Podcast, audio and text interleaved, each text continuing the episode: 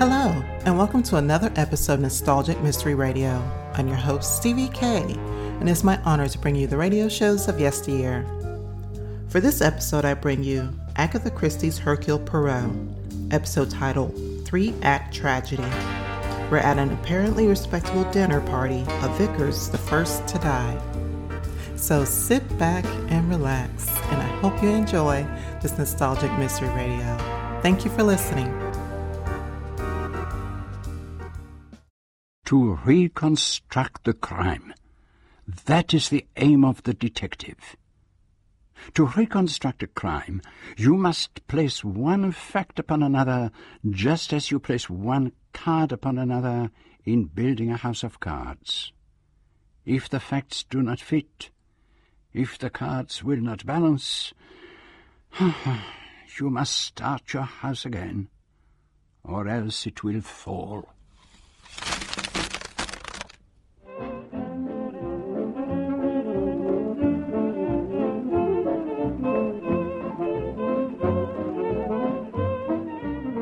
We present John Moffat as Hercule Poirot and George Cole as Mr. Satterthwaite in Agatha Christie's Three Act Tragedy.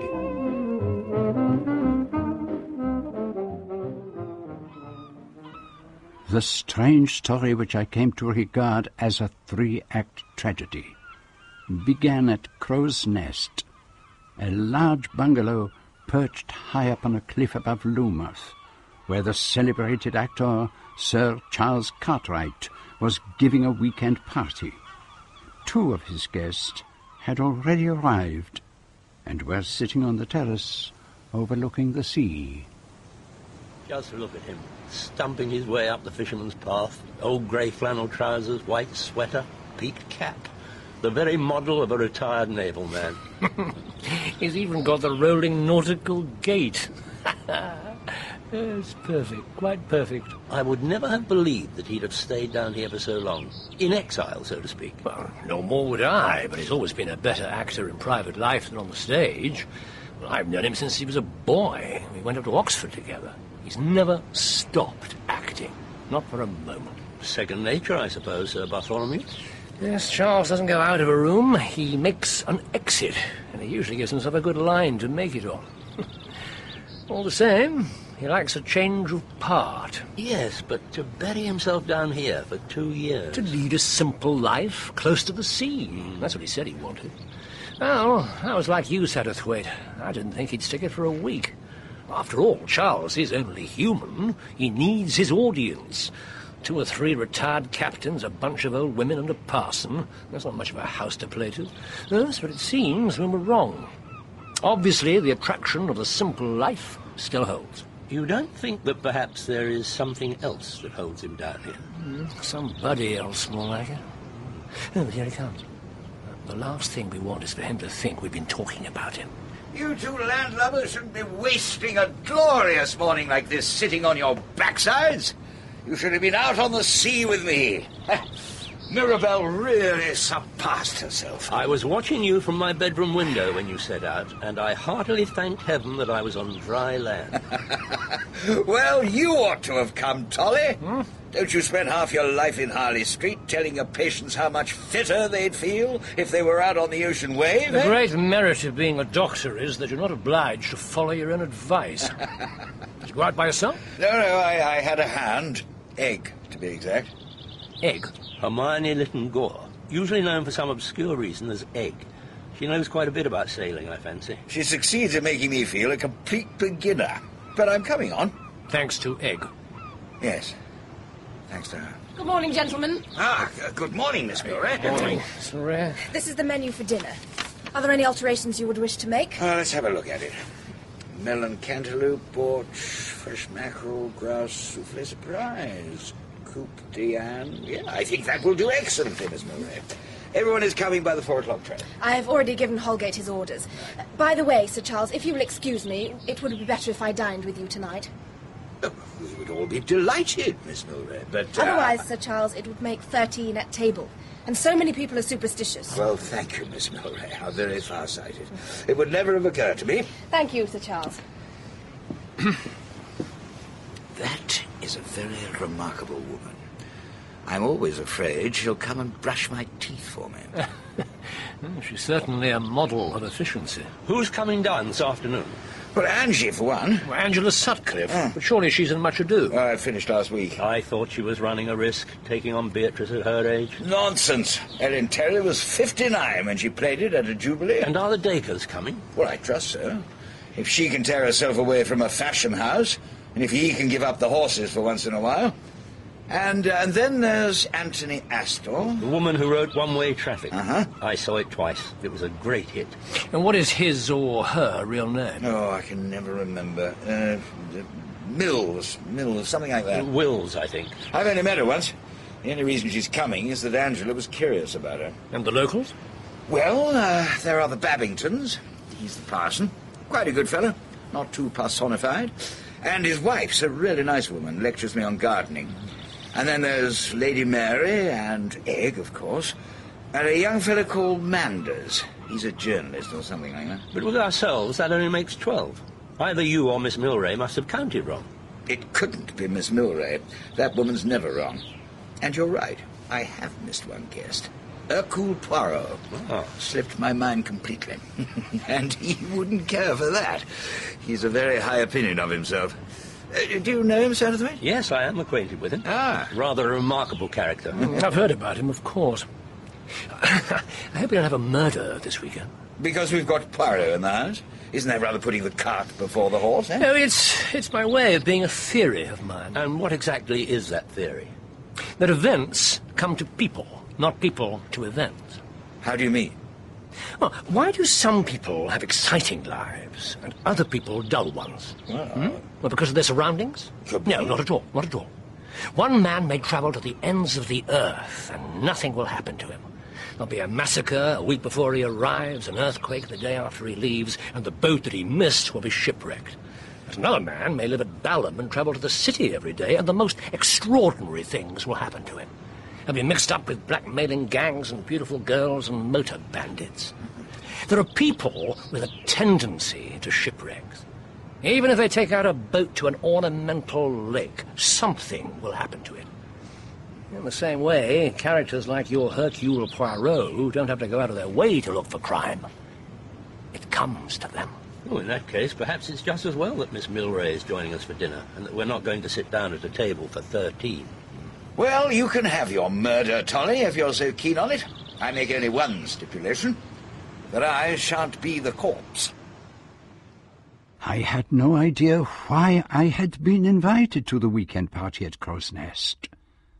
I hardly knew Sir Charles. I had seen him in the theatre, of course, but he was scarcely a close acquaintance.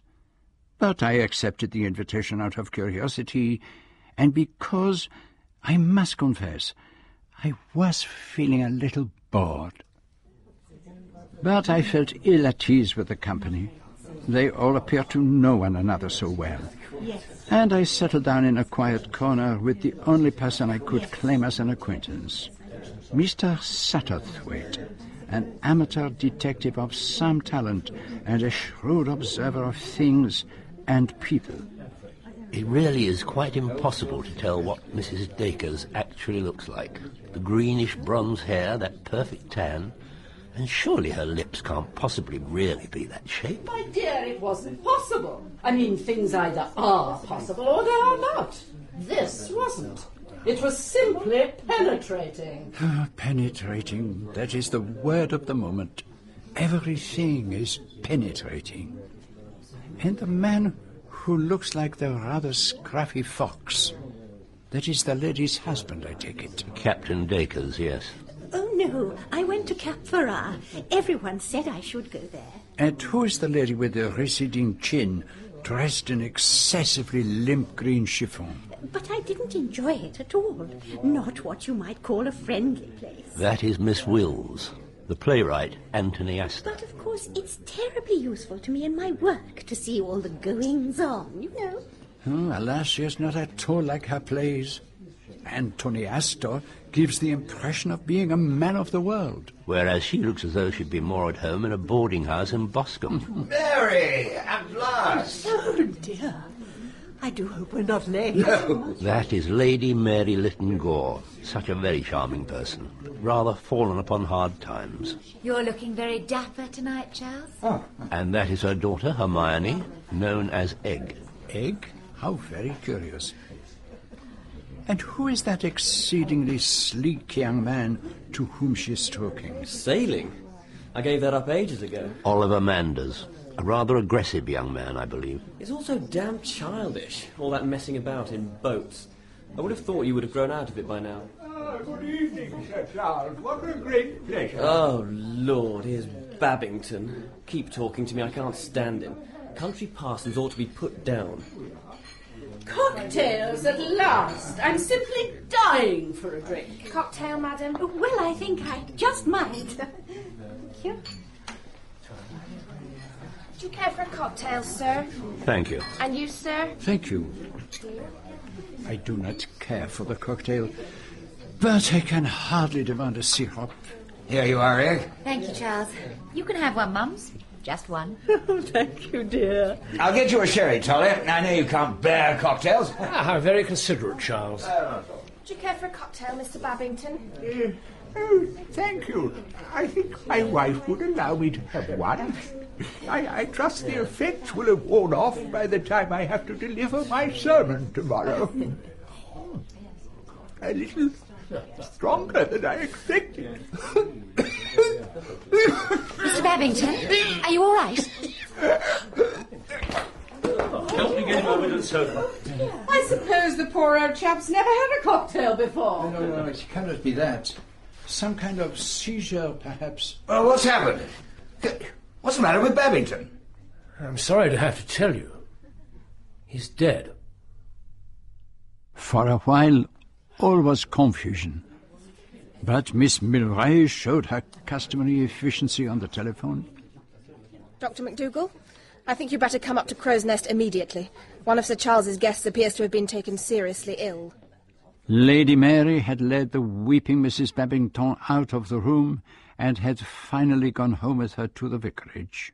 I think that under the circumstances, Sir Charles, it might be better if we were to serve a simplified form of dinner. Mm, of course, of course, Miss Milray. Whatever you think best. Oliver Manders drove Egg back home to her mother's house, and by mutual consent the rest of the house party retired to their rooms when dinner was over. Charles doesn't like it. Poor old Babington's death, I mean. It was very distressing. Very distressing indeed. Uh, I have an idea. He thinks it was rather more than that. He wants us to join him for a conference in the ship room. Ever see anyone die quite like that before, Tolly? No, no, I, I can't say I have. But I haven't really seen as many deaths as you might suppose. A nerve specialist doesn't kill off great quantities of his patients.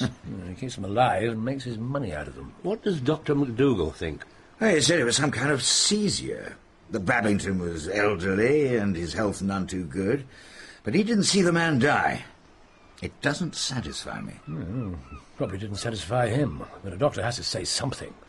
After all, Babington was elderly and not in the best of health. Mm, was it a typical fit, or seizure, or whatever you call it? Well, if you'd ever studied medicine, you'd know there is hardly such a thing as a typical case. What precisely are you suggesting, Charles? Now, Charles doesn't know himself. His mind's turning to the dramatic possibilities. Damn it all, Tolly. This man dropped dead in my house. Yeah, so what are you suggesting? Some untraceable poison in the cocktails? No, hardly that. After all, I mix them. Well, perhaps you had a sudden fit of homicidal mania. Yeah, I suppose the symptoms are delayed in our case and we'll all be dead in the morning. Why do you have to make a joke of it all, Tolly? I'm, I'm not really joking. I, I just don't want you, quite thoughtlessly, to do harm. Harm? Don't you see the danger these, these vague suspicions of yours might cause? A suggestion of foul play, how totally unfounded, might cause serious trouble and pain to Mrs. Babington. Rumours flying about all over the place that no one can stop. I must admit I hadn't thought of it like that, Tolly. But, but it wasn't just my dramatic instinct taking over. I really do have a hunch that something is wrong. May I make a suggestion? Yes. Nothing has been touched in here since Mr. Babington's death. The cocktail glasses are exactly where they were. This one here is Mr. Babington's. I saw him put it down on the table just before he collapsed. I suggest that Sir Bartholomew should get the contents analysed. That can be done quietly and without causing any talk. Oh, very well. Will that satisfy you, Charles? Well, of course. But you know, Tolly, you are partly responsible for my flight of fancy. What do you mean by that? Because of what you said this morning about Hercule Poirot. That he was a kind of stormy petrel, and where he went, sudden death followed. No sooner does he arrive than somebody drops dead on the carpet. Are you surprised if my thoughts fly immediately off to murder? I wonder whether we could... Uh... Yes, I had thought of that. Could we ask him what he thinks of it all? You mean, is it etiquette? Yeah. Well, I do know that you can't ask a professional singer to sing. Can one ask a professional detective to detect? Yeah, come in. I hope I am not uh, intruding, Sir Charles. Not at all. Uh, do come in. Uh, take a seat. Uh, we were just talking about you. Uh, may I offer you a drink? Oh, thank you, but no, I do not touch the whisky. Very well. I'm not going to beat about the bush. We've been talking about what happened this evening. D- do you think there's anything wrong about it? Wrong? Hmm. What exactly do you mean by that? Our friends got it into his head that Mr. Babington was murdered. And you do not think so? We'd like to know what you think. And she was, of course, taken ill very suddenly. We have the glass from which Mr. Babington drank, and there's still some liquid remaining in it. Should we at least get it analysed? Well, that at any rate can do no harm. As a judge of human nature, it seems to me unlikely in the extreme that anyone would wish to do away with that charming old clergyman. Mm. However, the cocktail glass will tell us one way or another. And the result of the analysis will be what? Hmm? You are asking me to guess the result of the analysis? Yes. Oh, then I can only predict they will find nothing but the remains of an excellent dry martini. to poison a man with a cocktail, one of many handed round on a tray, would be very difficult. How could one be certain he would take the right glass? True. And that, since you ask me, gentlemen, is my opinion. It seems to me most unlikely that anyone could be murdered under those circumstances. But let us await the results of the analysis. So what did you make of the inquest, Mrs. Satterthwaite? Well, I suppose it was rather what I anticipated. But did you really go along with what Dr. McDougall said? Well, I... Didn't you think that behind all that frightful technical stuff he was just hedging? What he said was there was nothing to show that death hadn't arisen from natural causes. He didn't say that it was the result of natural causes. Well, aren't you rather splitting hairs, my dear? After all, nothing was found in Mr. Babington's glass but a gin and vermouth. But the only thing wrong with Mr. Babington was that he had a touch of rheumatoid arthritis. That doesn't make you fall down in a fit. He was the sort of creaking gait that would have lived to be 90. But, my dear, who on earth would want to murder him? Mm, that's what Oliver keeps on saying. Oliver Manders. Isn't he rather a particular friend of yours? He used to be. Now we scrap all the time. He's gone into his uncle's office in the city and he's getting. well, a bit oily, if you know what I mean. He's obsessed with getting rich. I think everybody is rather disgusting about money, don't you, Mr. Satterthwaite? My dear, so many people are disgusting about so many things. Poor Mr. Babington. He really was rather a pet. He prepared me for confirmation and all that. It's all bunkum, of course, but he really was very sweet about it. That's why I feel I can't go along with all that natural causes stuff. What if someone jammed him with a hypodermic? Containing the untraceable poison of a lost tribe of Amazonian Indians? You may laugh, but someday perhaps you'll find we're right. We? Sir Charles and I. Why hasn't he ever married? Sir Charles? Well, I, I have no idea. That girl who died of consumption. It was some actress or other. Her name began with M. Wasn't he supposed to be in love with her? Well, I, I hardly think... I suppose he's had lots of affairs. Uh, uh, yeah, yes, pro probably. I like men to have affairs. It shows they're not queer or anything. Um, mm, mm, mm, you know, Sir Charles is really much cleverer than you think. He dramatises himself a bit, but behind all that, he's got brains. He's far better at sailing a boat than you'd ever believe to hear him talk. I know you think the only reason he's so interested in Mr. Babington's death is because he wants to play the part of the great detective. All I can say is, I think he'd do it rather well. Possibly. But your view is that death of a clergyman isn't a thriller, merely a social catastrophe. What did Monsieur Poirot think? He ought to know. Well, he didn't seem to think there was anything at all suspicious about Babington's death. Oh. Well, he's getting old. He's just a back number. Come home and have tea with Mother.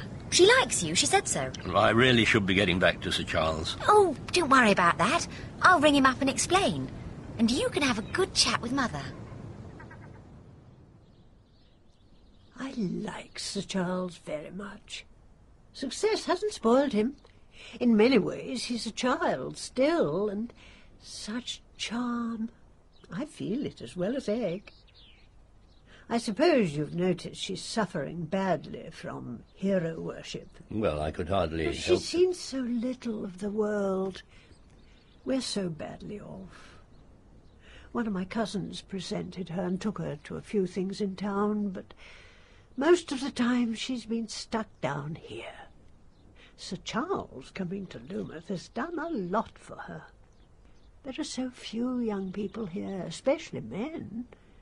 I've always been afraid that Egg might marry someone simply because he was the only person around. Are you by any chance thinking of Oliver Manders? How very perceptive of you, Mr. Satterthwaite. He and Egg were always together at one time. I know I'm old-fashioned, but I really do not care for some of his advanced ideas. The youth must have its fling. It would be quite a suitable match, of course. Mander's uncle has recently taken him into the firm, and he's a very rich man. Still, I suppose it's very silly of me, but... All the same, Lady Mary, you wouldn't like Egg to marry a man twice her age. It might be safer, you know. At that age, a man's follies and sins is definitely behind him. I'm sorry I've been such ages, Oh. but I've been talking to Sir Charles. He's all alone up there. You didn't tell me the house party had flitted. Oh, yes. Most of them went back yesterday. All but Sir Bartholomew Strange. Oh. He had intended to stay on until tomorrow, but he had an urgent telegram from London this morning. Oh. One of his patients has taken a turn for the worse. It's rather a nuisance they're all going off like that. I wanted to take a closer look at them all. One of them might have given me a clue. A clue to what, darling? I've arranged to go up there after dinner and take Oliver with me. We can talk the whole mystery through. If we all put our heads together, you never know what we might come up with. But the discussion, it seems, was not a great success. Oliver Manders was lazily sceptical.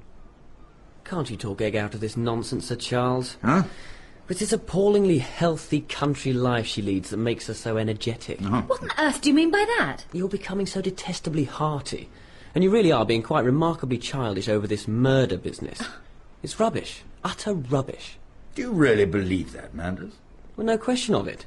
That dear bleating old clergyman. He wasn't worth murdering. It's fantastic to think of anything but natural causes. Care for a nightcap, Satterthwaite? Uh, no, I don't think so, thanks. Don't mind if I have one, I trust. No. Thank God they've gone. I couldn't bear to be in the same room any longer. I'm leaving here tomorrow, for good. What on earth are you talking about? It's the only thing to do. I shall put this place on the market. What it has meant to me, no one will ever know. But why? Did you see them as they went down the path in the moonlight? Egg turned her face to that Manders fellow and he kissed her. They're made for each other, those two. Cut your losses. It's the only way. I shall clear out. Where to? What does it matter? In the heat of the desert or the heart of the crowd, I've always been a solitary soul. I should probably go to Monte Carlo. But don't cut your visit here short, my dear fellow. Stay on another day or two, and I'll tell Miss Milray to arrange for a car to take you over to your friends at Tavistock. But as for me, I shall leave first thing in the morning. I mustn't look back. That would be fatal. Never look back. Sir Charles was as good as his word. He departed the following morning by the first train, leaving the capable Miss Milray to telephone estate agents and to dispatch cables abroad. He told no one. He was playing a role he had acted many times in the theatre, that of the strong, silent man who renounces the girl he loves for her own good. But where's he gone? Abroad. To the south of France, I think. Oh, Which of those damn bitches is it? What did you say? One of those two women who were up there the other night must have seen the way Charles and I were looking at one another and decided to get him away from me. Was it the one with the green hair and all those wonderful clothes? Or the grey-haired one he called Angie? The one with lots of essay, Essay? sex appeal. Ah. Which of them was it? My dear, you're quite mistaken. He isn't in the least interested in either of them. Then why has he gone away without telling me? Well, I rather think he thought it best. Do you mean it's because of me? Well, something of the sort, perhaps. Oh, I suppose I did show my hand a bit too plainly. Men do so hate being chased, don't they? I rather think it was more to do with Oliver Manders. You mean that Charles saw me do my kissing act last night? Well, as a matter of fact, he did. But that was only because I thought he needed a bit of encouraging. I thought perhaps if he saw me and Oliver, well, it might wake him up a bit. But wasn't that a little unfair on Oliver? Not in the least. He thinks it's an honour for any girl to be kissed by him. I expect I've made him feel more conceited than ever, but one can't think of everything. I simply wanted to ginger Charles up a bit. He's been so standoffish lately. Well, I'm afraid it did not have quite the effect you intended. Sir Charles got the impression that you were passionately in love with Oliver Manders. He went away to spare himself further pain. Is that really true? Oh, the idiot. The sainted idiot. But if that is really why he went away, he'll come back. And if he doesn't, If he doesn't, I'll get him back somehow. You see if I don't. And so, as Sir Charles sped southwards across France on the Train the first act of our tragedy came to an end. But fool that I was, I did not see it as a tragedy at all. Merely the sudden death from natural causes of a lovable old clergyman. Events were to prove me disastrously wrong.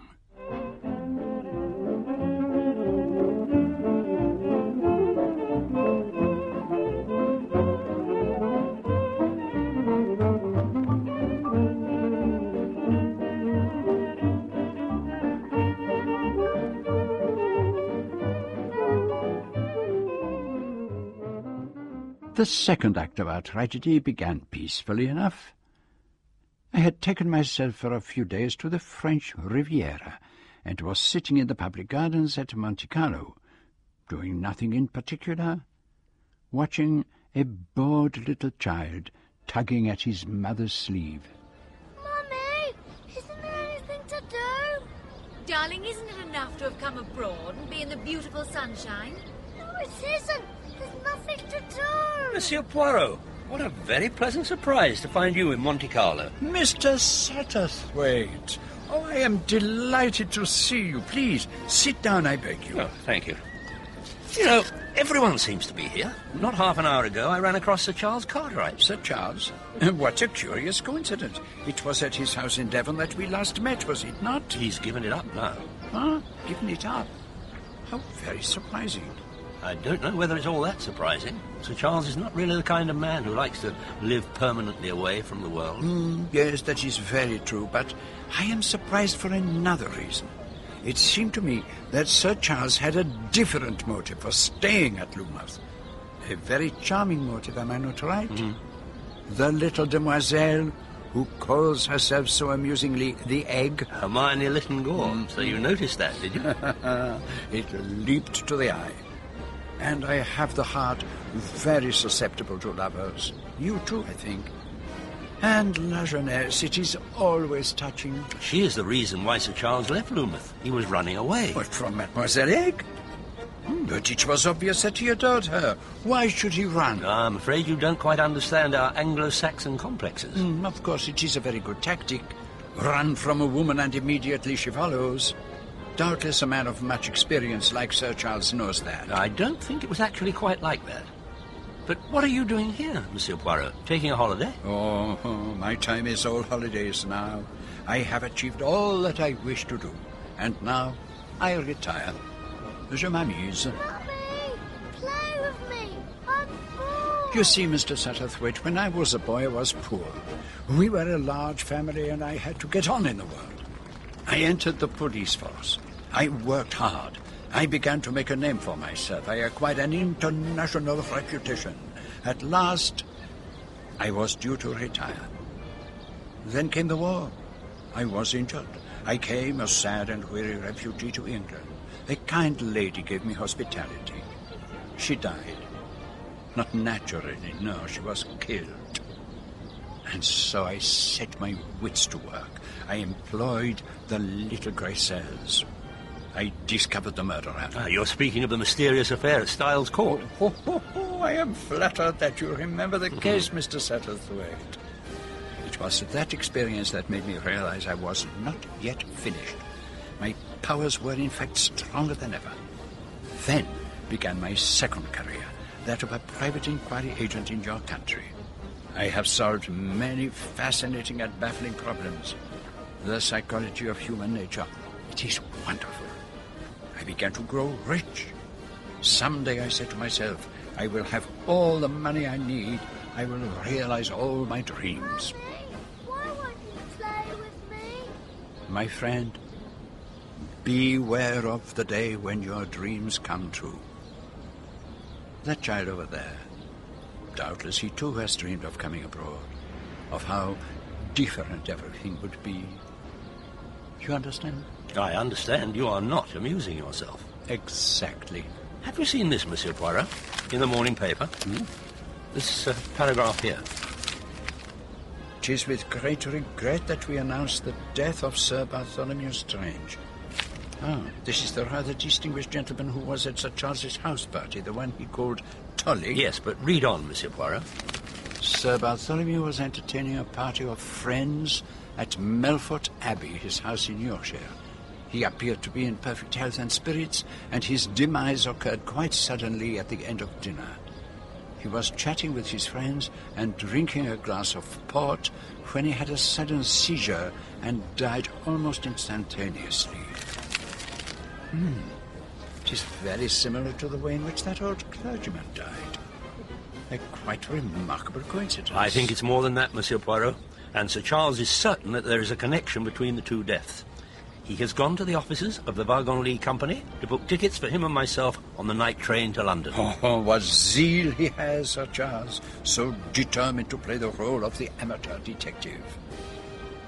Or is there another reason? Well, as it happens, he had just received a letter from Miss Lytton Gore. I was with him when it was delivered. It's an appeal for help.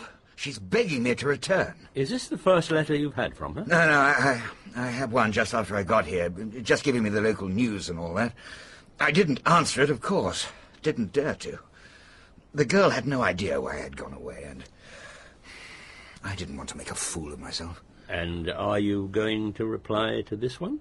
Damn it, man, this is different. She was there at Melfort Abbey when it happened, when poor Tolly suddenly keeled over. Here, read it for yourself. Hmm. The poor kid's obviously in a bit of a state. You'll have seen by now, I expect, that Sir Bartholomew Strange is dead.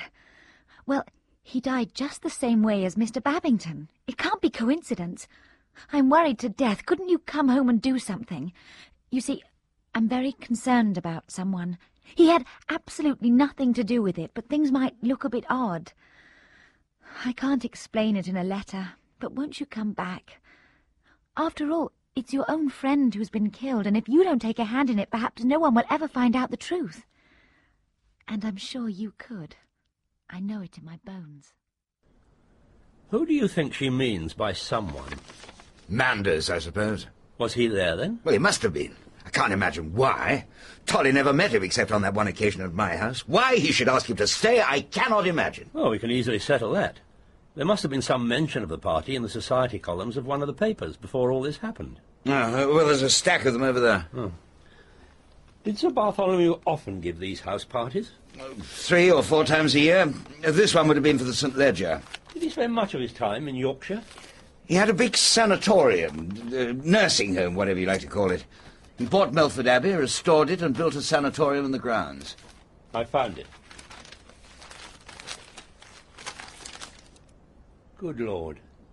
What's the matter? Nearly all the people at the house party were the same ones that were at yours. Who?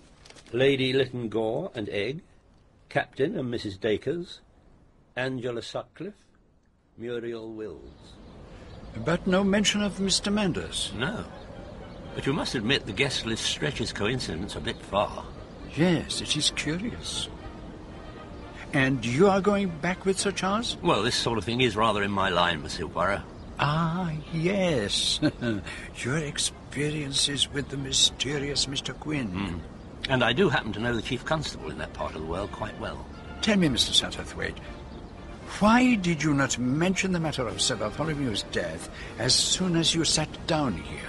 Oh, it didn't seem quite the moment at first. And then I had no wish to disturb your fascinating reminiscences. You, you, you yourself are not, uh, not tempted to come back and take an interest in the case? Oh, I think not. I am too old to rush backwards and forwards. And the Mediterranean, it is such a beautiful bloom. Then I will leave you to enjoy it. But should you wish to call on me in London, here is my card to remind you of my address.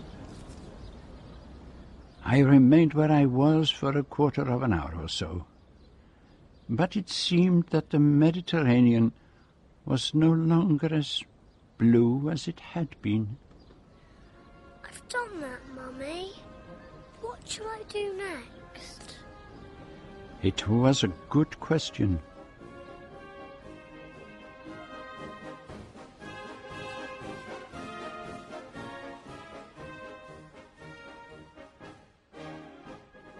I thought that perhaps it was time for me to take a walk to the Wagon-Lits offices. But I was going to take my time. I had no wish to interfere in the investigation of the admirable Sir Charles and the meticulous Mr. Satterthwaite. Delighted to meet you, Sir Charles. Uh, my wife is a very keen playgoer. She's one of your greatest fans, as the Americans say. Well, I'm very honoured, Colonel. I gather that Sir Bartholomew Strange was by way of being a friend of yours. A very old friend. He was very popular round here, of course. Ah. Last man in the world you would expect to be murdered, but murder is what it looks like. Sir Charles and I have only just come back from abroad. We've only seen snippets here and there in the papers. Uh, well, let me tell you exactly how the matter stands. There's little doubt that the butler's the man we're after, a chap by the name of Ellis. He was a new man, Strange had only had him a fortnight, and the moment after the murder he disappears, vanishes into thin air. Looks a bit fishy, huh? You've no notion where he went? Negligence on our part, you think? Well, uh. I admit it damn well looks like it. The fellow answered all our questions quite satisfactorily gave the name of the London agency which obtained him the place. All very civil-spoken, no signs of panic. Next thing, he'd gone, and the house was still under observation. Quite extraordinary. apart from anything else, it seems a damn fool thing to do. I mean, why do a bolt and draw attention to himself if he wasn't suspected? No, lost his nerve, got the wind up. Have you verified the account he gave of himself? Naturally. London agency confirms his story. He had a reference from Sir Horace Bird recommending him warmly. Trouble is, Sir Horace is in South Africa at the moment. So the reference could have been forged, huh? Exactly. We've wired Sir Horace, but it may be some time before we get a reply. Apparently he's on safari. When exactly did the butler disappear? Some time during the night after the murder. He went to his room after we talked to him, and the following morning he was missing. His bed hadn't been slept in. One of the ladies staying at the Abbey, Miss Sutcliffe, the actress. Well, you know her, I expect, Sir Charles? No, oh, very well indeed, yeah. Uh-huh. Well, she suggested that the man had left the house by way of a secret passage. Sounds a bit Edgar Wallace, but it seems there really was such a thing. Strange was rather proud of it. I understand that Sir Bartholomew died of nicotine poisoning. That's right. Most unusual stuff to use. Though I understand that if a man's a heavy smoker, such as Strange was, it would tend to complicate matters. I mean, he might have died of nicotine poisoning in a natural way. Only, of course, this business was too sudden for that. How was it administered? We don't know that yet. According to the medical evidence, it could only have been swallowed a few minutes previous to death. I understand they were drinking port. Mm-hmm. And you'd expect the stuff to be in the port, but it wasn't. That glass contained nothing but port. You see, Satterthwaite? It's the same. Exactly the same as before. You're talking about the old clergyman who dropped dead at your house, Sir Charles. How the devil did you get to hear of that? Well, from a very charming young lady, Miss Lytton Gore. She's gone back to Devon now. She was adamant there was some kind of link between the two cases, but I don't believe there's anything in it. It doesn't explain the flight of the butler, and you can depend on it, he is our man. Very likely he'll turn out to be a regular criminal. Unfortunately, we haven't got any fingerprints. We had an expert go over his bedroom and the butler's pantry, but had no luck. But if it was the butler, what motive could he have had? That, of course, is one of our difficulties. Strange might have caught him stealing or something of the sort. Was anything actually missing from the house? Silver, jewellery, anything like that? Uh, nothing. At least not as far as we know. Who actually was staying in the house? We'll get Superintendent Crossfield in. He's the chap to give you all the details. Very reliable and most methodical. It's a very odd case indeed.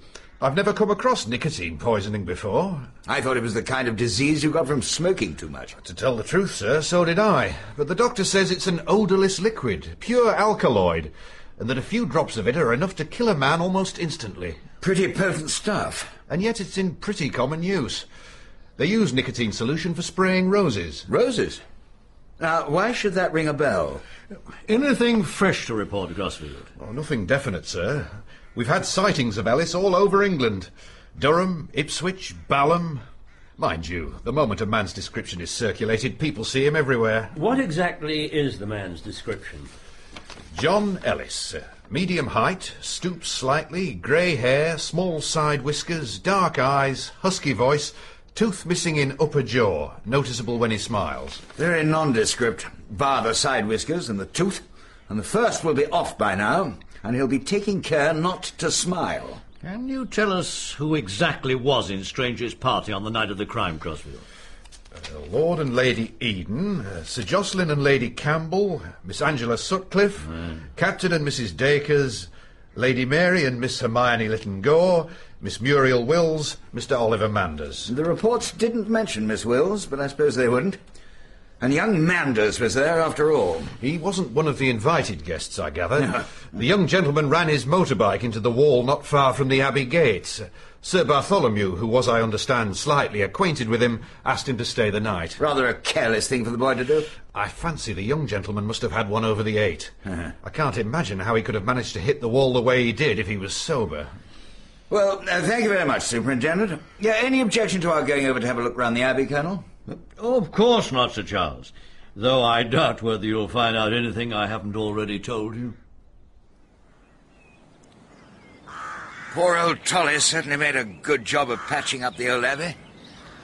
Magnificent, don't you think? Well, it must have cost him a pretty penny. Uh-huh. So, what do you think? Was it the butler? Of course it wasn't the butler. He's a red herring. He couldn't have had anything to do with old Babington's death. You're still convinced the two deaths are connected? They must be. Why were all the people who were at my place present at the second murder? It was a plan. Tolly's plan. You mean he invited them all up here deliberately? I'm certain of it. But we better be getting along to the house. You didn't know Tolly as well as I did. He kept his own counsel and was a very, very patient man. But he thought the whole idea that that Babington had been murdered was ridiculous. Well, he may have said so, but I reckon he had suspicions of his own. He didn't talk about them, that wasn't his way. But quietly, in his own mind, he was building up a case. He knew that one of my guests was responsible for the crime, and he gathered them all up here for some kind of test. But what about the people who weren't at your party? The Edens and the Campbells. Camouflage, Satterthwaite, to make the whole thing less obvious. Well, what do you think his plan was? Well, how can we know? I'm not a magician. But there was a plan, and it went wrong. Because the murderer was one degree cleverer than Tolly reckoned, and he struck first. He? Or she. Poison is as much a woman's weapon as it is a man's, more so. But there were certain people who, who weren't invited. Well, I was in France, so were you. And he could hardly have invited poor old Babington's widow. And I suppose young Manders is out of it, too. He only arrived by accident. If that's what it was. And I can't really believe that the Lytton Gores had anything to do with Babington's death. What about Angela Sutcliffe? Angela? She's been a friend of Tolly's for years. So that leaves us with the Dacres. Well, I suppose they're more possible than anyone else. but for the life of me, I can't see why Freddie Dacres, who spends his life on the racecourse, or Cynthia, who makes a packet designing fabulously expensive clothes for women with more money than sense, should have any desire to remove a dear, insignificant old clergyman. We've forgotten someone else. Huh? That writer woman who calls herself Anthony Astor. Miss Muriel Wills of Tooting. What is there about her that continually makes one forget her?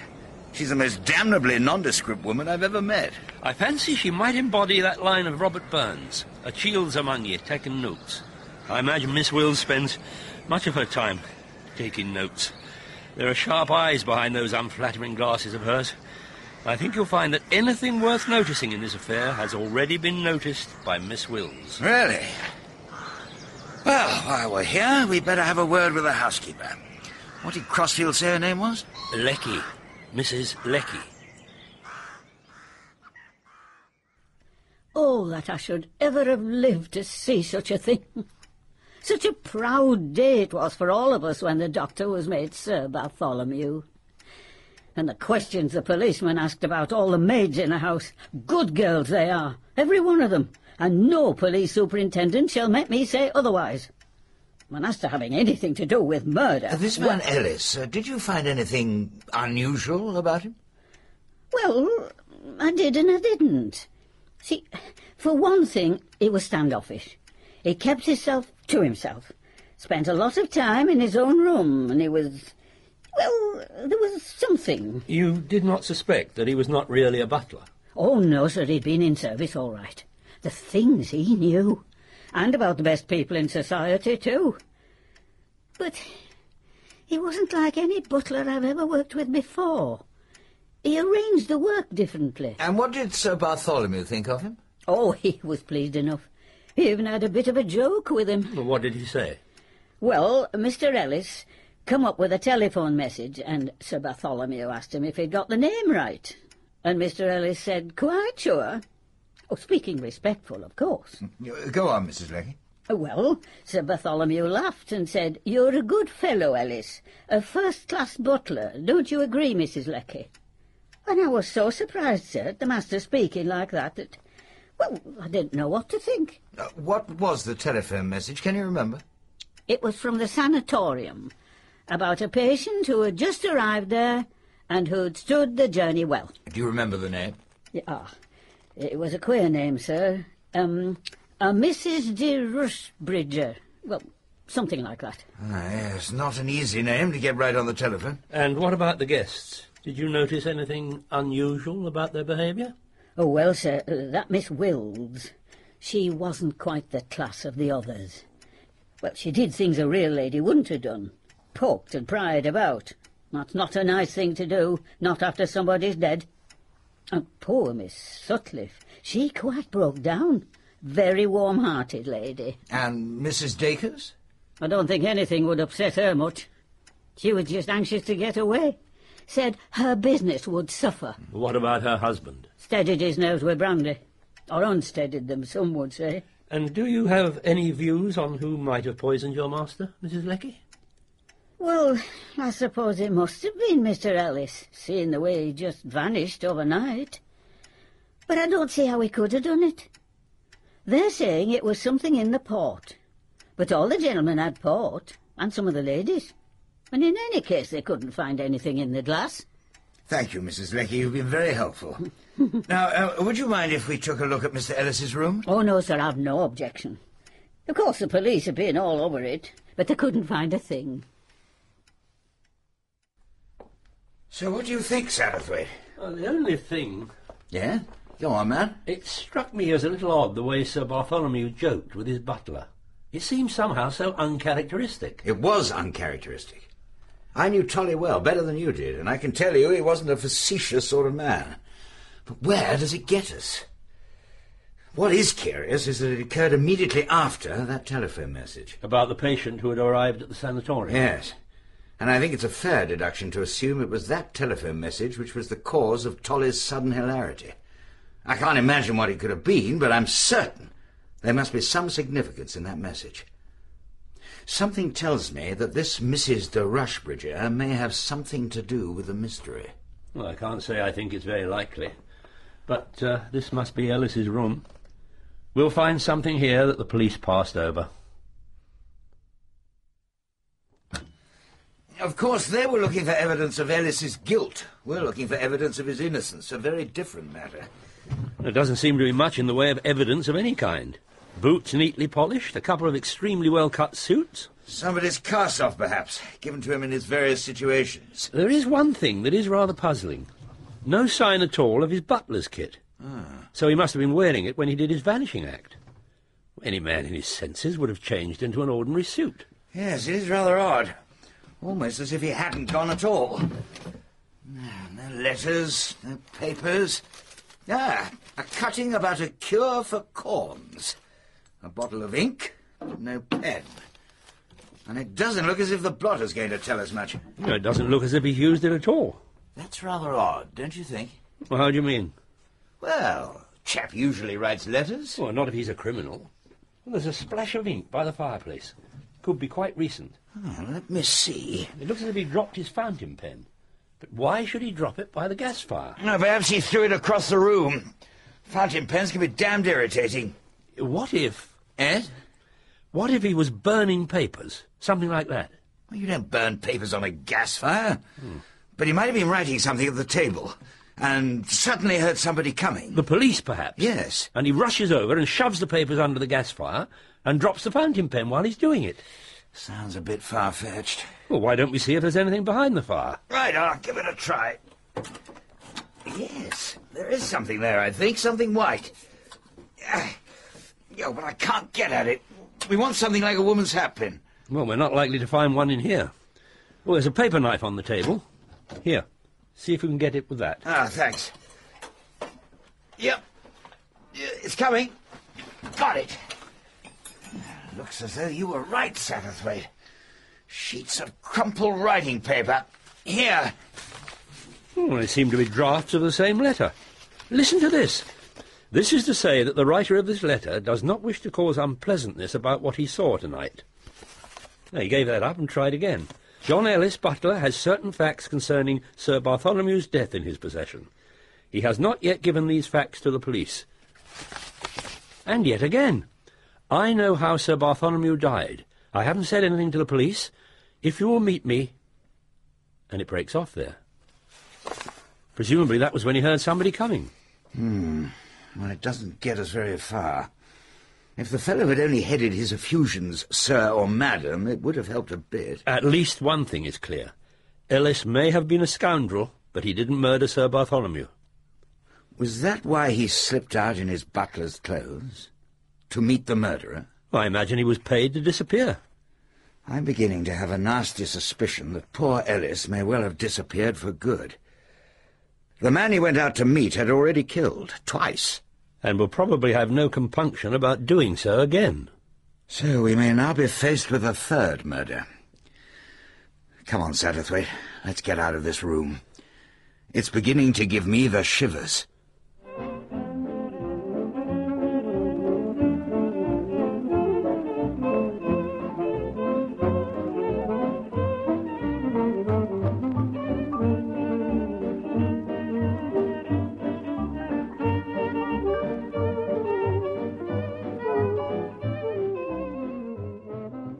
Sir Charles and his friend Mr. Satterthwaite had returned from their investigations at Melfort Abbey, the home of Sir Bartholomew Strange. Sir Charles knew that he could no longer avoid meeting the young woman with whom he had fallen in love and had fled to France to escape. Hermione Lytton Gore, known, very curiously, to her friends as Egg. She can't very well come round here to my flat. Her mother mightn't like it. And I prefer to meet her at a restaurant. Uh, With you, of course, Satterthwaite. Oh, I'd be delighted. And then, if we wanted to discuss our investigations more privately, we could adjourn to my house. I knew you'd find out what really happened. That butler, Ellis? obviously he was killed because he knew too much. But if that's the case, where is the body? What about the secret passage? Miss Sutcliffe told me about it. The killer gave Ellis blackmail money and showed him how he could get out of the house without anyone seeing him. And then followed him down there and killed him. There is one rather curious thing we couldn't get to the bottom of. According to the housekeeper, the night before the murder, Ellis took a telephone call about a Mrs. de Rushbridger. Tolly made rather a joke about it, asking Ellis if he'd got the name right. I thought at first it might be some sort of code. But it wasn't. There really is a patient at the Melfort Abbey Sanatorium called Mrs. de Rushbridger, suffering from loss of memory. That may well be significant, of course. But they wouldn't let us see her. And then there's young Oliver Manders. What about him? In the letter you wrote to me in France, you suggested he might be in trouble with the police.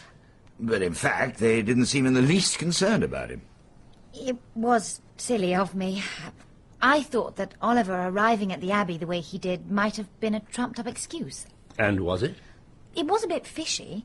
His motorbike went into a wall on a perfectly straight stretch of road. And what was he doing up there anyway? He might have had his reasons. Quite natural ones.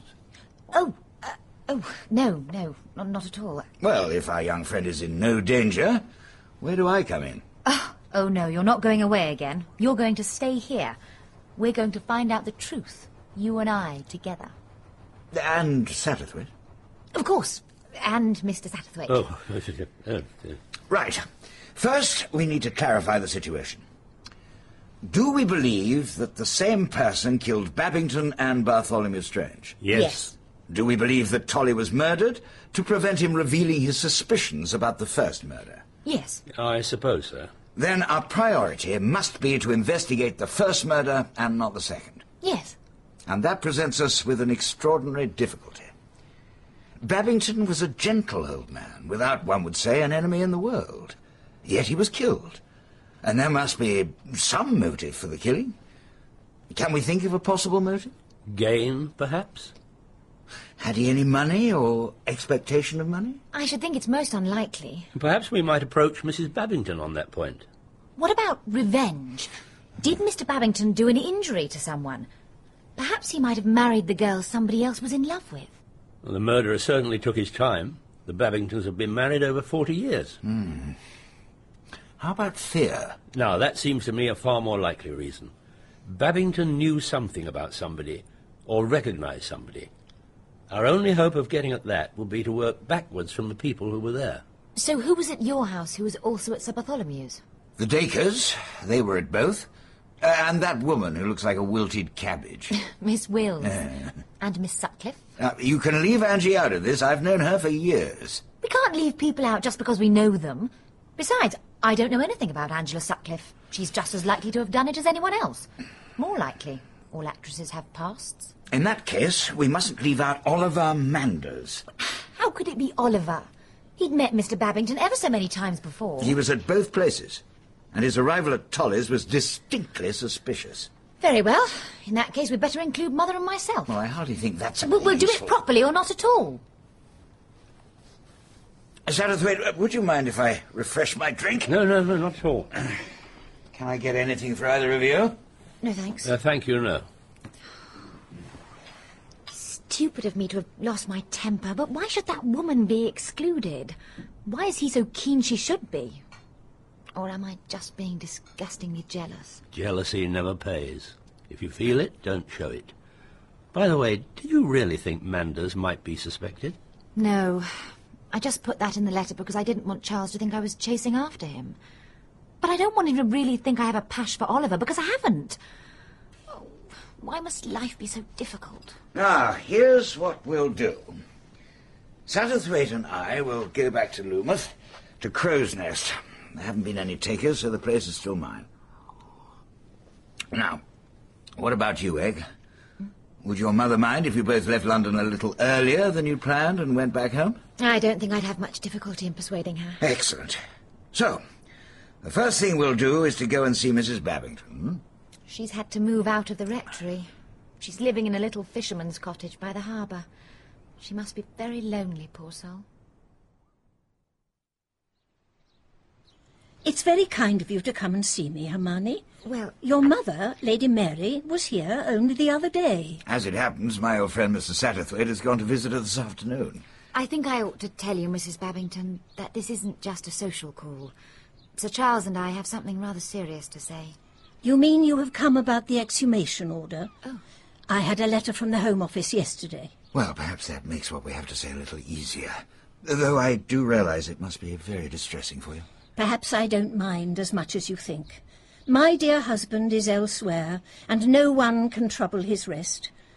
But the idea that Stephen may not have died a natural death, that is truly shocking. It seems impossible. I have to admit the suspicion did cross my mind the night it happened. You thought that someone could have killed him? But I put the idea aside. And then, when I was in the south of France, I read in the paper of the death of my old friend, Sir Bartholomew Strange, in very similar circumstances. I was staying at Melfort Abbey at the same time, Mrs. Babington. It was exactly the same. He was drinking a glass of port, and his face changed. He died within a few minutes. But who could possibly want to harm either of them? My husband hadn't an enemy in the world. I suppose Mr. Babington didn't leave much money? Next to nothing. He gave away so much. I used to scold him for it. And he didn't have any expectations from anyone? Oh, no. Stephen didn't have many relations. He has a sister married to a clergyman up in Northumberland, but they're very poor. Uh, let us come back to the question of enemies. Could Mr. Babington have antagonized someone when he was a young man? W- when he got engaged to you, for instance. There wasn't some disappointed suitor in the offing? Stephen was my father's curate. He was the first young man I saw when I came home from my boarding school. I fell in love with him, and he with me. Ours was a very simple love story, Sir Charles. And do you know whether your husband had met any of the guests at Sir Charles's party before? Well, there was you and your mother, and Oliver Manders. Yes, but any of the others? We had seen Angela Sutcliffe in a play in London. Oh. We were both rather excited. We were actually going to meet her. And had you met Captain and Mrs. Dacres? Was that the rather foxy-looking man and the woman with such wonderful clothes? Yes. No, we didn't know them. Nor that woman who wrote plays. She seemed rather out of it. And Mr. Babington didn't say anything to you about the people you were going to meet? Not beforehand, no. Oh. And when we got there, well, there wasn't much time. You must forgive us badgering you like this. But you see, we f- feel there must be something. If only we could get at it. But do you really think that one of those people... Well, there can't be any other explanation. I think Sir Bartholomew saw something or guessed something, and he died in the same way. And five of Seven. the seven of the people who were there when your husband died were present at Sir Bartholomew's party. One of them must be guilty. And we're not going to rest until we find out which of them it is. Egg is so headstrong. She flings herself into a thing, heart and soul. You know, Mr. Satterthwaite, I don't like the way she's mixing herself up in this distressing business. I only accepted that cursed invitation to Melfort Abbey because I thought she needed cheering up. She looked so down in the mouth. I gather that Oliver Manders made a somewhat unexpected arrival there. Tell me something about him, Lady Mary. The young fellow interests me. Well, he's clever, of course. But things have been very difficult for him. In what way? Well, eh, you see, his father wasn't married to his mother. Really? Everyone knows about it down here, otherwise I wouldn't have mentioned it. His mother had an affair with a married man. His wife refused to divorce him, and the poor girl died shortly after Oliver was born. He was brought up by his uncle in London, but he always came down here in the holidays to stay with his grandmother. And how did you get on with Mr. Babington? Well, I'm afraid they didn't hit it off very well. The Babingtons were sorry for Oliver, and he used to go round to the vicarage to play with their boys, but He rather looked down his nose at them and boasted about how much pocket money he got. And more recently? As a matter of fact, he was quite rude to Mr. Babington here in this house. It was about two years ago. What happened? Oliver made a rather ill-bred attack on Christianity. Mr. Babington was very courteous and patient with him, but that only seemed to make matters worse. You just look down your nose at me because I'm a bastard. Well, I'm proud of what my mother did. At least she had the courage of her convictions. I don't care what a bunch of self-righteous parsons think. I hate everything the church stands for. Smugness and hypocrisy. Its ecclesiasticism and superstition have got the world into the mess it is. I'd like to get rid of the whole canting tribe and all the churches with it. And Mr. Babington simply smiled and said, My dear boy, even if you swept away all the churches ever built, you would still have to reckon with God. You don't like Manders, do you, Lady Mary? I'm sorry for him. But you wouldn't like him to marry Egg. Oh, no. Why exactly? Because he isn't kind. And because there's something in him somewhere that I don't understand. Something cold. What did Sir Bartholomew Strange think of him? He found him rather an interesting case. Said he reminded him of someone he was treating in his sanatorium. He also said that Oliver was riding for a fall. Did Sir Bartholomew ever say anything about Babington's death? No, nothing.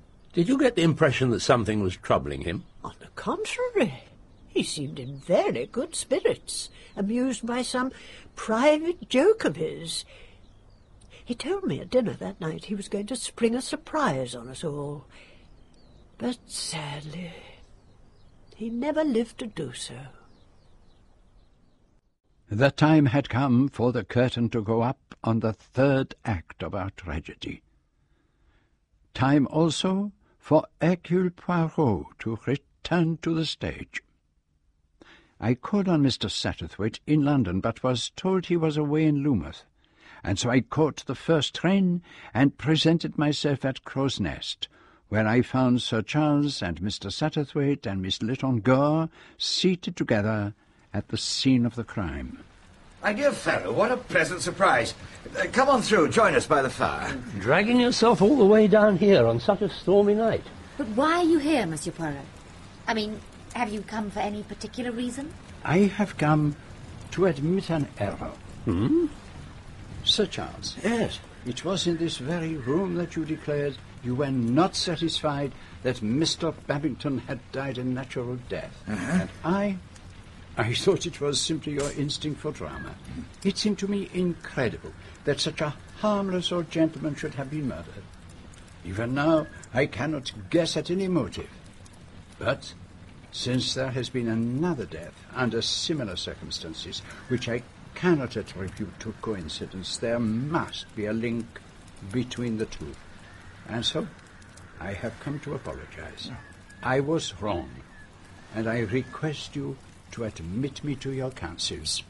Oh, well, this is extraordinarily handsome of you, Monsieur Poirot, giving up your time like this. It's certainly very good of you. No, no, no, no, no, my friend, it is not good of me.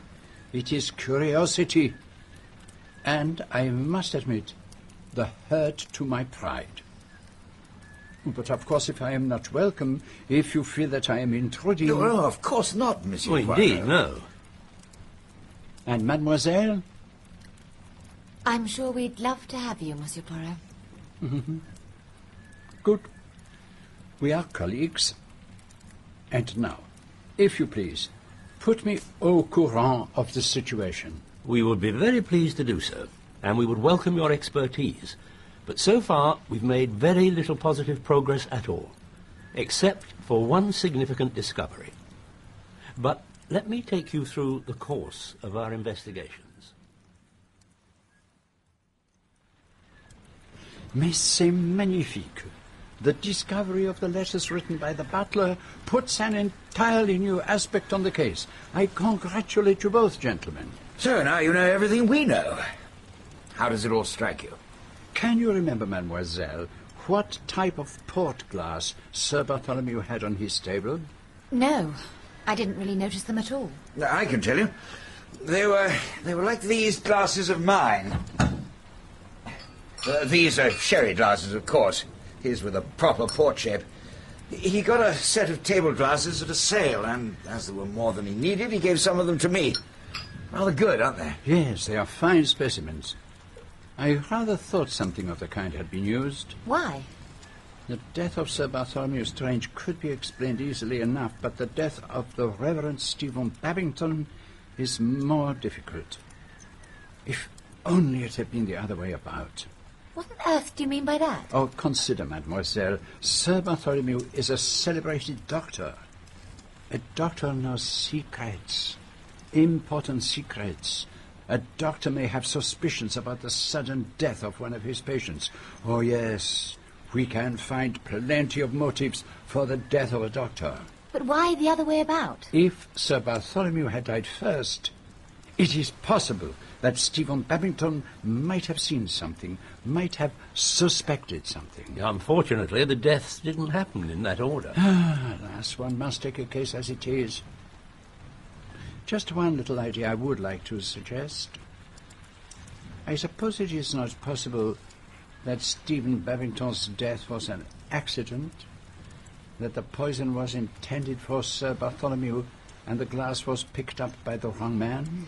Ah, it's an ingenious idea, Monsieur Poirot, but you see, nobody who knew Tolly would have tried poisoning him with a cocktail. Why not? Because he had a particular aversion to it. Ah, this business. It goes all wrong. It does not make sense. Besides, I, I don't see how any one glass could have been mistaken for another. Temple carried them round on a tray, and everyone helped themselves to any glass they fancied. True. One cannot force a cocktail as one forces a card. It's instinctive to take the one next to you. Hmm. Tell me, Mr. Satterthwaite, did Mr. Babington put his cocktail down, or did he retain it in his hand?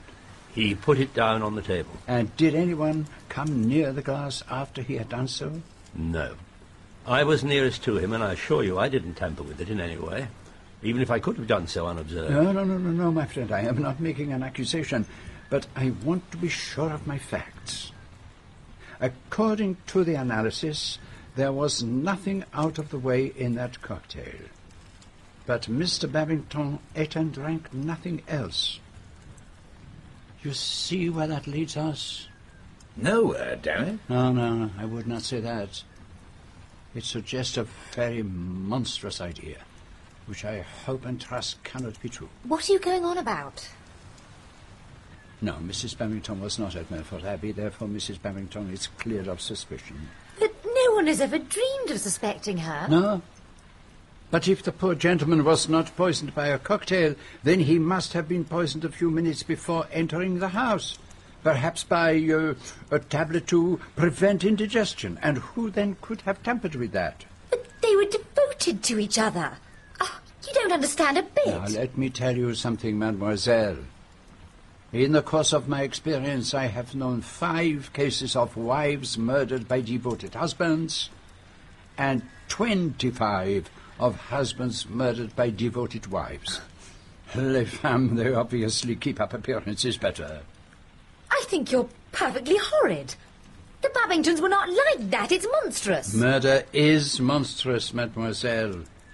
But I, who see only the facts, agree that Mrs. Babington did not do this thing. The killer could only have been one of the people who were present on both occasions, one of the seven on your list. So, how do you advise us to act? You have doubtless agreed on a plan? Well, the only way forward seems to be a process of elimination. My idea was to take each name on that list and consider them guilty until they're proved innocent. Mm-hmm.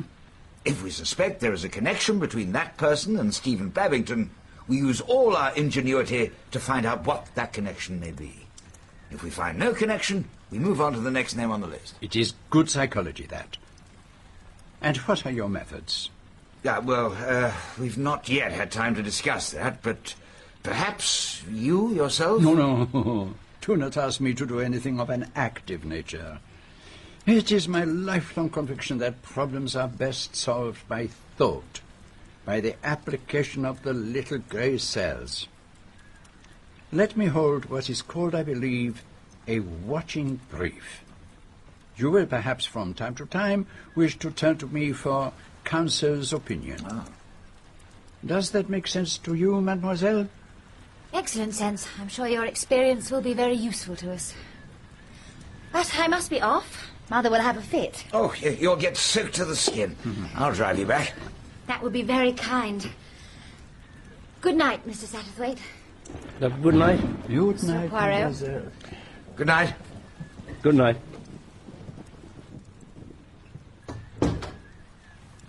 So, you see, Mr. Satterthwaite, the fish is risen. You have achieved what you wished on that morning in Monte Carlo. You knew that, like the little child who was playing close by us, I was bored. I had nothing to do. And now I must admit that I find this strange mystery most intriguing. But I must take care. It is of the greatest importance that I do not play the part of what you call the spoil sport. You mean that Sir Charles must have the star part? But naturally, he is used to it, and moreover, it is expected of him by somebody else, is it not? Hmm? It does not please mademoiselle that I begin to concern myself in this matter. You are what we call quick on the uptake, Monsieur Poirot. Oh, but it leaps to the eye. And speaking of mademoiselle, tell me, if the question does not appear too frivolous, why is she, with such a beautiful name as Hermione, always called Egg? I asked Lady Mary that. She told me when the girl was a tiny child, she was, as she put it, a regular roly-poly, always trying to stand up and always rolling over like an egg. And the nickname somehow stuck. Hmm. Well, we must work together, my friend, to the greater glory of her hero, Sir Charles Cartwright. And when the case is solved... If it is solved. When... I do not permit myself to fail. You have never failed? Hmm. Since you ask... Eh bien, once, long ago, in Belgium. We will not talk about it. Of course. You were saying that when this case is solved... Sir Charles will have solved it. I shall merely have been a little cog in the wheel. I desire no honor, no renown. I have all the renown I need. Now tell me, who figures on this list of names Sir Charles mentioned? I drew it up myself. Here. Hmm. Mrs. Dacres, Captain Dacres, Miss Wills, Miss Sutcliffe, Lady Mary Lytton Gore, Hermione Lytton Gore, Oliver Manders. Hmm. Suggestive, is it not? What is suggestive about it? The order in which the names occur. I simply wrote them down as they came to me. Exactly. And the list is headed by Mrs. Dacres. I deduce from that she is considered the most likely person to have committed the crime. The least unlikely would express it better. I think perhaps she is the person you would all prefer to have committed the crime. Unconsciously, that may be true. And the last name on your list, Oliver Manders. He intrigues you, does he not? You may hope that Cynthia Dacres committed the crime, but you think that Oliver Manders did. That is why you kept him till the last. And I, too, am interested in that young man. I was watching him carefully on the night of Stephen Babington's death, and I saw... What did you see? I saw that there were two people at least who were playing a part. One was Sir Charles. Well, that is quite natural. A great actor does not cease to act because he is not on the stage. And the other? Manders was playing the part of a bored and blasé young man, but in reality he was keenly alive and not a little excited. And I think that you noticed him too, and you put him at the bottom of the list because you wanted to keep him for yourself. Dear me. Am I really that sort of man? Oh, yes. And when you come to talk to Mr. Manders, there is one question I would like you to ask him. What is that? Ask him why he faked that motorcycle accident outside Melfort Abbey. Tell him the police are suspicious. But they didn't seem in the least interested. That does not matter. You see, Mr. Satterthwaite, I am beginning to understand the mind of the murderer. He is cunning. He reveals to us only what he wishes us to see. If we could find out the reason for Manders' unexpected arrival at the Abbey on the night of Sir Bartholomew's death, it might help us to lift part of the curtain that is concealing what lies behind our intriguing little tragedy.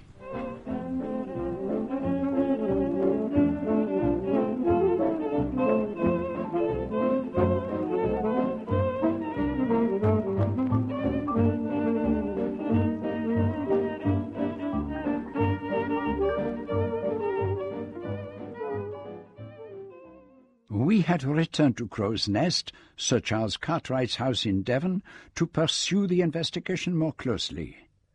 But I was content to remain in the background and leave it to him to play one of his favourite roles, that of the master detective. Let's take another look at that list, Satterthwaite. Oh, yes. Here you are. Ah, thanks. Now, Lady Mary and Egg don't count, of course. There's no question of them being involved. So, that leaves us with Cynthia and Captain Dacres, Miss Wills, Angie Sutcliffe, and Oliver Manders.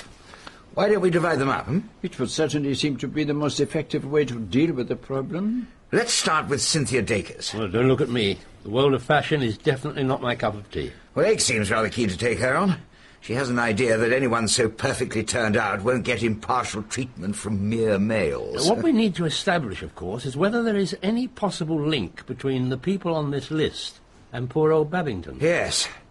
It's occurred to me that we ought to find out if any of them spent any time in Gilling. That's where the old boy was vicar before he came to Loomouth. Well, hardly sounds the kind of place for Captain Dacres. Too far from Newmarket. Uh, I rather thought I might tackle him myself. I know some of his racing cronies. and I dare say I could pick up something that way. And which of you is to talk to Miss Sutcliffe? Well, Sir Charles knows her pretty well. That's precisely why I'd rather someone else took her on. For one thing, I should be accused of not putting my back into the job. And because she is an old friend, you feel the natural delicacy. Yeah. Which is perfectly understandable. Why not leave her to the good Mr. Satterthwaite? Right. Now, what about Oliver Manders? I know he only turned up on the night of Tolly's death as the result of some sort of accident, but we ought to take a look at him, and he certainly knew Babington. Mr. Satterthwaite will look after Mr. Manders also. But you have missed out a name. Huh? Miss Muriel Wills, Ah. who writes plays under the name of, um, what does she call herself? Anthony Astor. Well, if Satterthwaite's going to deal with Angie and Manders, I'd better take a look at her. So, if we're all agreed, I'll go and tell Egg what we've decided. And then we'd better set off back to London. Miss Lytton Gore, I personally found it impossible to refer to such an attractive and lively young lady as Egg, had decided that the best way to approach Mrs. Dacres would be to pretend that she had come into an unexpected inheritance. You see, I've never been able to afford any really good clothes before, and I remembered how simply marvellous you looked at that dinner party at Crow's Nest, and I thought, that's the person to advise me on what to wear. My dear, how utterly charming of you. I simply adore dressing a young gal. And you've got so much personality. You mustn't have anything at all ordinary. Your clothes must be simple and penetrating and just faintly visible, if you understand me. Do you want several things? I thought about four evening frocks and a couple of day things and a sports suit or two. Let's start with the evening gowns. Marcel, could we have Amour en Rose? I suppose you haven't been to Crow's Nest since then? Oh, my dear, I simply couldn't. It was so upsetting. And anyway, I always think Cornwall too terribly arty. I simply cannot abide artists. Their bodies are always such an odd shape. It was rather a shattering business, wasn't it? And poor Mr. Babington was such a pet. Quite a period piece in his way. You'd met him somewhere before, hadn't you? That dear old dugout. Oh, I thought I remembered him saying so. At a place called Gilling? Marcel, Could we have Petite Scandale now? And after that, uh, the Blue Patou. Wasn't it extraordinary, Sir Bartholomew keeling over like that? My dear, it was too penetrating for words. It's done me a world of good. All sorts of dreadful women come and order frocks from me, on the off chance I might have murdered him. I rather played up to that. Now, just take a look at this positively provocative frill. Doesn't it make the whole thing quite adorable? Fortunately, at that moment, a wealthy and quite monumental American lady arrived, and Mrs. Dacres rushed off to welcome her. Miss Lytton made an unobtrusive exit and paced quietly about Bruton Street, waiting until one o'clock, when she put the second part of her plan into operation. Excuse me, but may I speak to you a minute? Yes, madam, of course. You're one of the mannequins at Ambrosine's, aren't you? I noticed you this morning. I hope you won't be frightfully offended, but I'm writing an article about working in the fashion business. Oh, and I wonder whether you'd like to have lunch with me at the Berkeley or somewhere and tell me all about it. Oh, yes, of course, madam. Oh, but I mustn't be too long. We're only allowed an hour for lunch.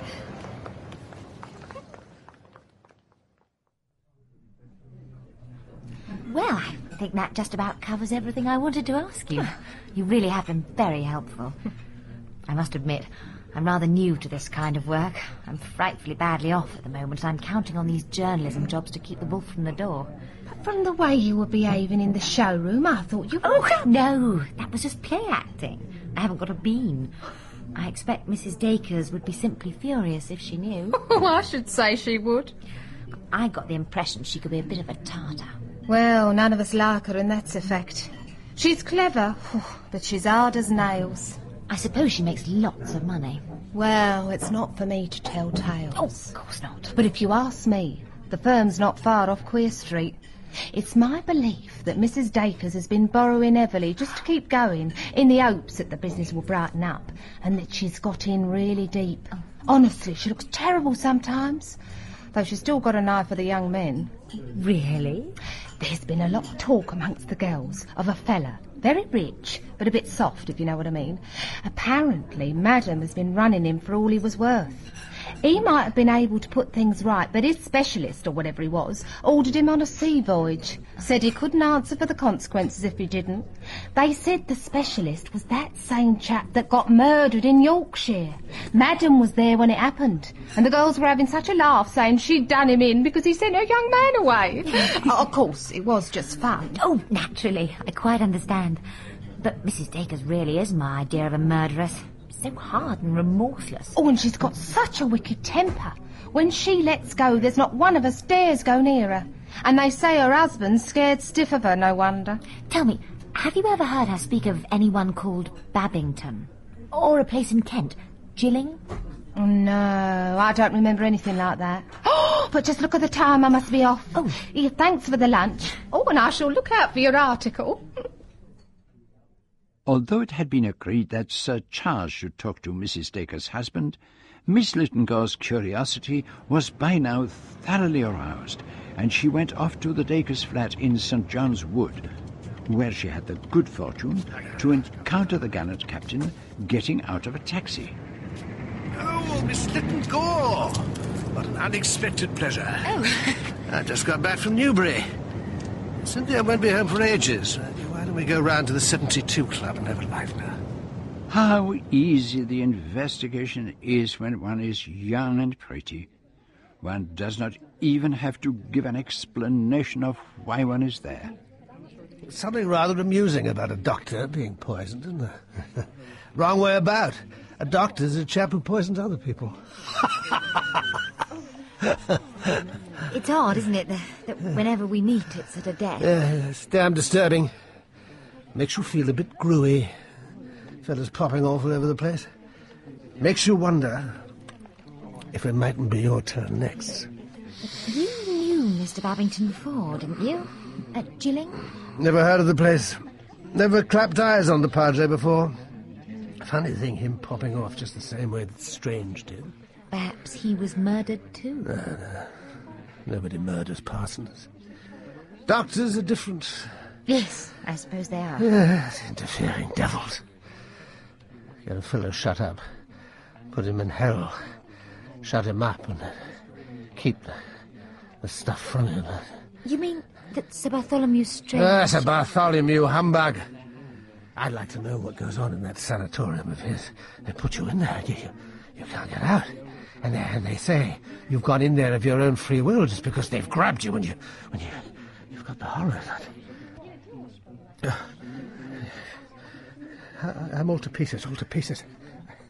Uh, Joel, Yes, Colonel? will you have another one, my dear? Not for me. Ah, well, yeah, another pink gin, uh, Joel. You better make it a double. Yes, Colonel. Yeah. Lo- lost my nerve for a moment there. Just as well Cynthia wasn't here. I don't want to give the impression I was the one bumped Strange off. But someone must have done it, though. And it must have been one of us at that party. Which of us? That's the question. Perhaps you know which. Well, why should I know? Ah, I'll tell you one thing. I wasn't going to take that damned cure of his, no matter how Cynthia went on at me. Uh, they were both up to something. But they couldn't fool me. Tell me, do you know anything about a Mrs. de Rushbridger, who was a patient at the sanatorium? Rushbridger? Rushbridger.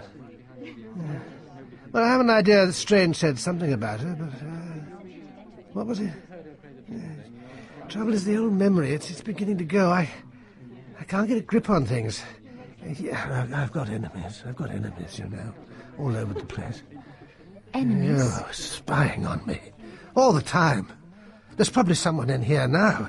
And, and, uh, and what was that woman? What was that woman doing in my room at Strange's place? What woman? That, that, that, that rabbit-faced woman who writes plays. Muriel Wills. You are, Colonel? Huh? Oh, yeah, thank you, yeah. Oh. Oh, that's better.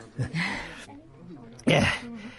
Yes, it was the morning after Strange died. I'd, I'd just come up from breakfast. I, I saw her come out of my room and go through the baize door at the end of the landing. Uh, why did she want to go messing about in my room? Or do you think it's true what Cynthia says? What did she say? Well, she said that I was seeing things. Mind you, I, I won't deny that I, I, I, do, I do see things now and again when I get the, uh, the old, uh, you know. But I mean, seeing a woman is different. And I did see her. It's nasty. Sort of eyes she's got. Goes through you. I must be going. Thank you so much for the drink, Captain Dacre. No, no, thank me, my dear. I'm delighted. Absolutely delighted. And while Miss Lytton Gore was stealing out through the smoke-laden 72 Club, the good Mr. Satterthwaite was taking tea with Angela Sutcliffe. Tell me, Mr. Satterthwaite, am I to regard you as a friend or as a sleuth? Have you come here for the sake of my beautiful eyes, as the French say so charmingly? Or are you here just to pump me about the murder?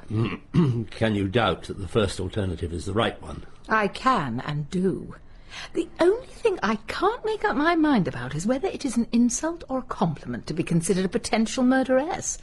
On the whole, I think it's a compliment. Tell me one thing.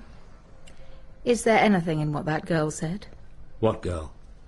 And what did she say? Oh, don't be so tiresome. The Lytton Gore girl, the one who's so infatuated with Charles. She thinks that nice old clergyman was murdered, too. What do you think? Well, it certainly happened in just the same way, and she's an intelligent girl.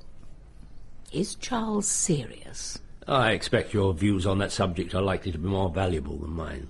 How appallingly discreet you are. I know Charles pretty well. He seems to me to display all the signs of wanting to settle down. How dull men are when they start to do that. I've often wondered why Sir Charles has never married. My dear, he never showed any signs of wanting to. He and I were. Well, It was very pleasant while it lasted, and we're still the best of friends. I suppose that's why the Lytton Gore child gives me such ferocious looks. I'm not at all sure I'm not just a little jealous of her. Why didn't Charles come and catechize me himself? Too much nice feeling, I suppose. Does he think me guilty? Do you think I'm a murderess, Mr. Satterthwaite? Uh, there would seem to me to be a certain lack of motive. Well, I also happen to like Bartholomew Strange. And because we were friends, I'd rather like to help track down who killed him. I, I suppose you didn't see or hear anything that might have a bearing on the case. Nothing I haven't already told the police. And that didn't amount to much. What about the butler? I hardly noticed him. Any peculiar behaviour on the part of any of the guests? No, oh, apart from that boy. What was his name? Oliver Manders. He turned up very unexpectedly and seemed terribly nervous. Did Sir Bartholomew seem surprised? He said he thought it was a very odd business. A new method of gate crashing, he called it. Only he said, It's my wall he has crashed, not my gate. I, I gather he told you something about a secret passage. yes. He promised to show it to me. But he never had the chance. He, he didn't happen to mention a patient of his, a, a Mrs. de Rushbridger. No, never heard of her. Do you know a place called Gilling in Kent? I don't think so. Why? I understood you knew Mr. Babington when he was there. Who's he? The old clergyman who died at Crow's Nest. Oh, that was his name. Who told you I knew him? Someone who ought to know. Did they think I had an affair with him or something? Clergymen do get up to some very naughty things, like that man in the barrel, but there's nothing doing with your Mr. Babington. I, I'd never seen him before in my life. Sir Charles had taken it upon himself to interview Muriel Wills, or Anthony Astor, as the admirers of her uh, moderately entertaining place called her. She lived, somewhat incongruously, with her budgerigars in Tooting, in a house cluttered with porcelain dogs, occasional tables, and Chinese brasses from Birmingham. Fancy you tracking me down here, Sir Charles. My mother will be so excited. She just adores the theatre, especially anything romantic. She loved that play where you were a prince at a university. Ah. she goes to matinees, you know, and eats chocolates. Well, I'm very flattered. It is so encouraging to be remembered. Miss Sutcliffe was here only the other day, and Mother's talked of nothing else since. Angela was here? Yes, she's putting on a play of mine. A Little Dog Laughed. Oh, of course. I was reading about it in the stage. Rather an intriguing title. I'm so glad you think so. It's a lot of froth and nonsense. It all revolves round Miss Sutcliffe, of course. Everyone dances to her fiddling. That's the idea. Fascinating. I wonder if you can guess what has brought me here. Well, I don't suppose it was just to see little me. It was really Satterthwaite who put the idea into my head. Oh. He fancies himself as being a good judge of character. He's very clever about people. Hmm. Seems to be rather his hobby. And he's strongly of the opinion that if there were anything worth noticing on the night of Sir Bartholomew's death, you would have noticed it. Is that what he said? Yes. I was very interested, I must admit. You see, I've never seen a murder at close hand before, so I tried to notice everything I could. And what exactly did you notice? Oh, nothing that you'd call interesting, Sir Charles, just little odds and ends. Uh, Though there was one thing, something I ought to have told the police about, but I forgot. What was that? The butler. He had a kind of strawberry mark on his left wrist. I noticed it when he was handing me vegetables. Where exactly was the mark? What size was it? If you just stretch out your own wrist. Uh, thank you. It was just here, about the size of a sixpence, and rather the shape of Australia. A very precise observation. You think I ought to write to the police and tell them? Uh, certainly. It might be of the greatest value in tracing the man. Positive marks of identification are not always that easy to come by. And some people are so indeterminate that there's nothing about them to take hold of. Old Babington, for instance. He had a curiously undefined personality. His hands were very characteristic. Huh? What I would call scholar's hands. A little crippled with arthritis, but very refined fingers and beautiful nails. What an observer you are. but of course, you knew him before. No, not me. That was the first time I met him. But I'm sure he said he'd known you at Gilling. No. You must have been mixing me up with somebody else, or he was. Ah. Did it ever occur to you he might have been murdered too? I know that you and Miss Lytton Gore think so. And what do you think? It doesn't seem likely. So, there's nothing else you can tell me about any of the guests? Uh, no, Nothing about Mrs. Dacres or Captain Dacres or Oliver Manders? nothing. Well, poor Satterthwaite will be most disappointed. I am so sorry. Well, don't forget to tell the police about that thing, Bob. Uh, the mark on the butler's right wrist. Yeah. No, I won't forget. Well, uh, goodbye then. Uh, goodbye. Oh, just a minute. Uh, Did you say right wrist? You said left just now. Did I? Hmm. How silly of me. Uh, would you mind handing me that brass plate as though it was a vegetable dish? Left side? Ah. Cabbage, madame?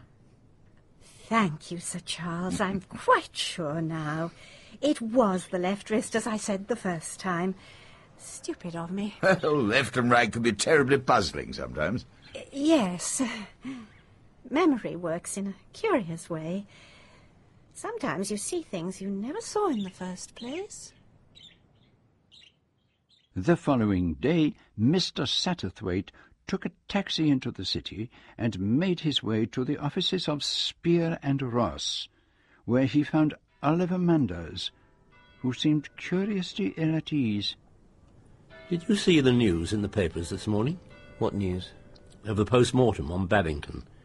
I heard they were digging the old boy up. What was the verdict? Poisoned. By nicotine. Well, at least Egg will be satisfied. She always insisted it was murder. You don't seem surprised. Well, frankly, I'm not that much interested. A very dreary business, murder. You may not be interested, my boy, but I understand the police are beginning to take quite an interest in you. What exactly do you mean by that? That rather inartistic accident you contrived outside Melfort Abbey. They don't think much of it. Don't they? But perhaps you have a perfectly satisfactory explanation. I've got an explanation. How satisfactory it is, I don't know. Will you let me be the judge of that? The whole thing was Sir Bartholomew's idea. What? I got a letter from him suggesting that I should fake an accident outside the house and claim his hospitality. How perfectly extraordinary. He said he couldn't put his reasons in writing, but he would explain them at the first opportunity. And did he? No, he didn't. I got there shortly before dinner. I didn't have the chance to see him alone, and by the end of dinner, he was dead. You have his letter? It seems to have disappeared. I can't find it anywhere. Hardly very helpful. Did you say anything to the police? No. It all seemed too fantastical. And yet you obeyed Sir Bartholomew's summons? Yes, I was curious. It all seemed refreshingly out of the way. Is there anything else? What do you mean, anything else? I mean, is there anything that might tell against you? Ah, I suppose you'll hear about it sooner or later. That damned woman isn't likely to hold her tongue. What damned woman? That playwright woman. It was the morning after the murder. She asked for my card, and as I took one out of my pocketbook, something fell to the floor. She picked it up and handed it to me. What was it? A cutting from a medical journal about nicotine poisoning. I'd never seen it before in my life. How very awkward. I suppose she told the police? Not as far as I know. I fancy she's a woman who likes to keep things to herself. Quite a dangerous woman in her way. She knows something. I'll swear she knows something. What do you think of Oliver's story, Monsieur Poirot? Hmm, it strikes me as most peculiar and highly uncharacteristic of the late Sir Bartholomew. You mean he's lying? Hmm, there are so many kinds of lies. But it does chime in with what Lady Mary said about Tolly cooking up some kind of surprise. Oh, I think he was probably pulling Mummy's leg. Still, we're not getting anywhere. Failure all along the line. What do we do now, Monsieur Poirot? We think. What's the good of that? With the exercise of the little grey cells... Oh, I'm sick of hearing you going on about your little grey cells. Can't you do anything? Very well, mademoiselle. It shall be as you wish. I will give a party. The sherry party. That is fashionable, is it not? A sherry party? And to it I will ask Mrs. Cynthia Dacres, and Captain Dacres, Miss Sutcliffe, Miss Wills, Mr. Manders, and your charming mother, mademoiselle. And to do it in style, I will reserve an apartment at the Ritz. Wonderful. And something will happen at the party, won't it? Just like in detective stories. All the people will be there, and you will announce who did it. Well, I don't know. Quite the spider's parlour, Monsieur Poirot. And all your poor little flies have walked in. All gathered together again, eh? Third time lucky, perhaps. Oh, no, no, no, no, no, Captain. This is a friendly little party. Do not let us talk of murder. These things, they spoil the palate. Let us eat, drink, and be merry, for tomorrow we die. Not as soon as all that, I hope. Oh, my lord, I have mentioned death. Forgive me, Mrs. Dacres. And allow me to congratulate you on a very charming gown. Your health, madame. Your health, Lady Mary? Here's to you, Egg. Cheerio. Cheers. Ah, it is an excellent drink, the sherry. I prefer it to the cocktail, and a thousand times to the whiskey. By drinking the whiskey, you ruin the palate. To appreciate the delicate wines of France. Charles! What's the matter? Oh, God. Not another one. Has Sir Charles been poisoned too? It's quite unbelievable. The poor devil's dead. My friends, do not. You fool!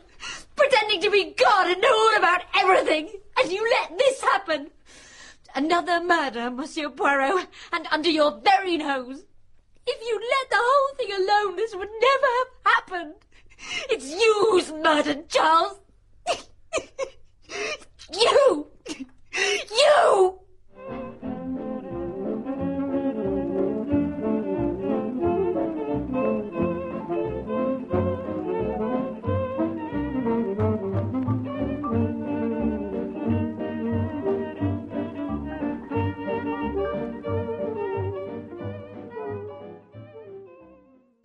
Murder!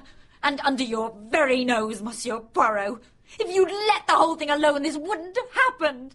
It's you who murdered Charles. It is true, mademoiselle, I confess. I murdered Sir Charles. But I am a very special kind of murderer. I can kill, and I can restore the dead to life. a magnificent performance, Sir Charles. Perhaps you would now like to take your curtain call.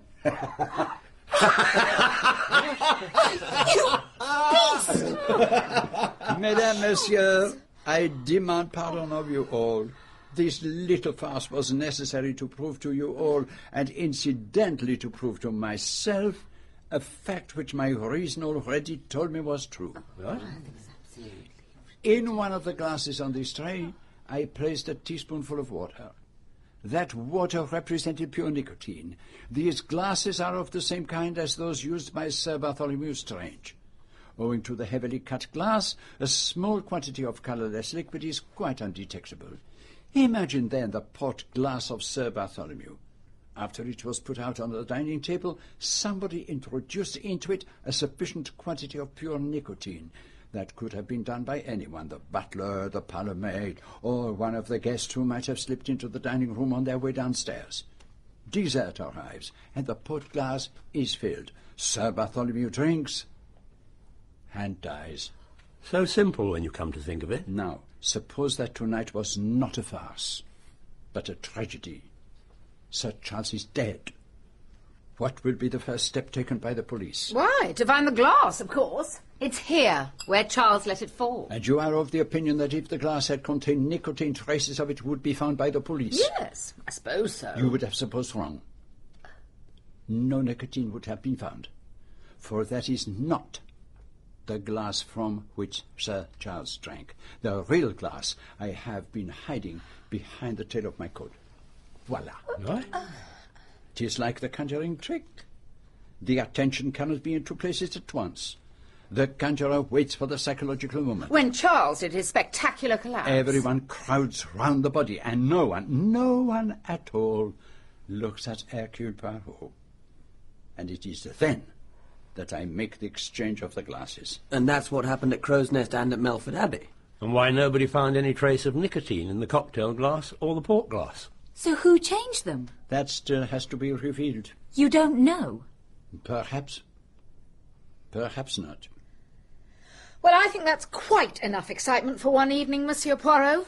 It's time I was off. Yes, I, I Uh, agree. One little moment, I beg you.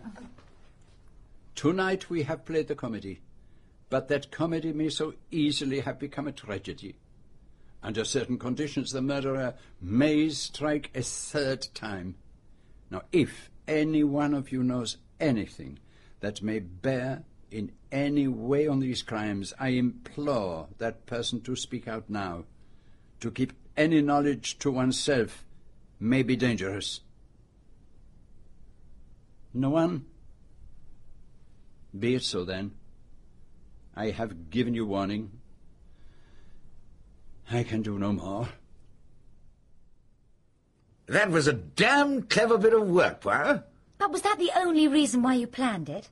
To see if you could switch the glasses? No, mademoiselle, I had one other aim. What was that? I wanted to watch the expression on one person's face when Sir Charles fell dead. Which person? Uh-huh, that is my secret. Well, won't you tell us what you saw? No, this is not the time, mademoiselle. Does that mean you know who the murderer is? Hmm, you may put it that way if you wish. A telegram for Monsieur Poirot. Oh, thank you. Thank you, sir.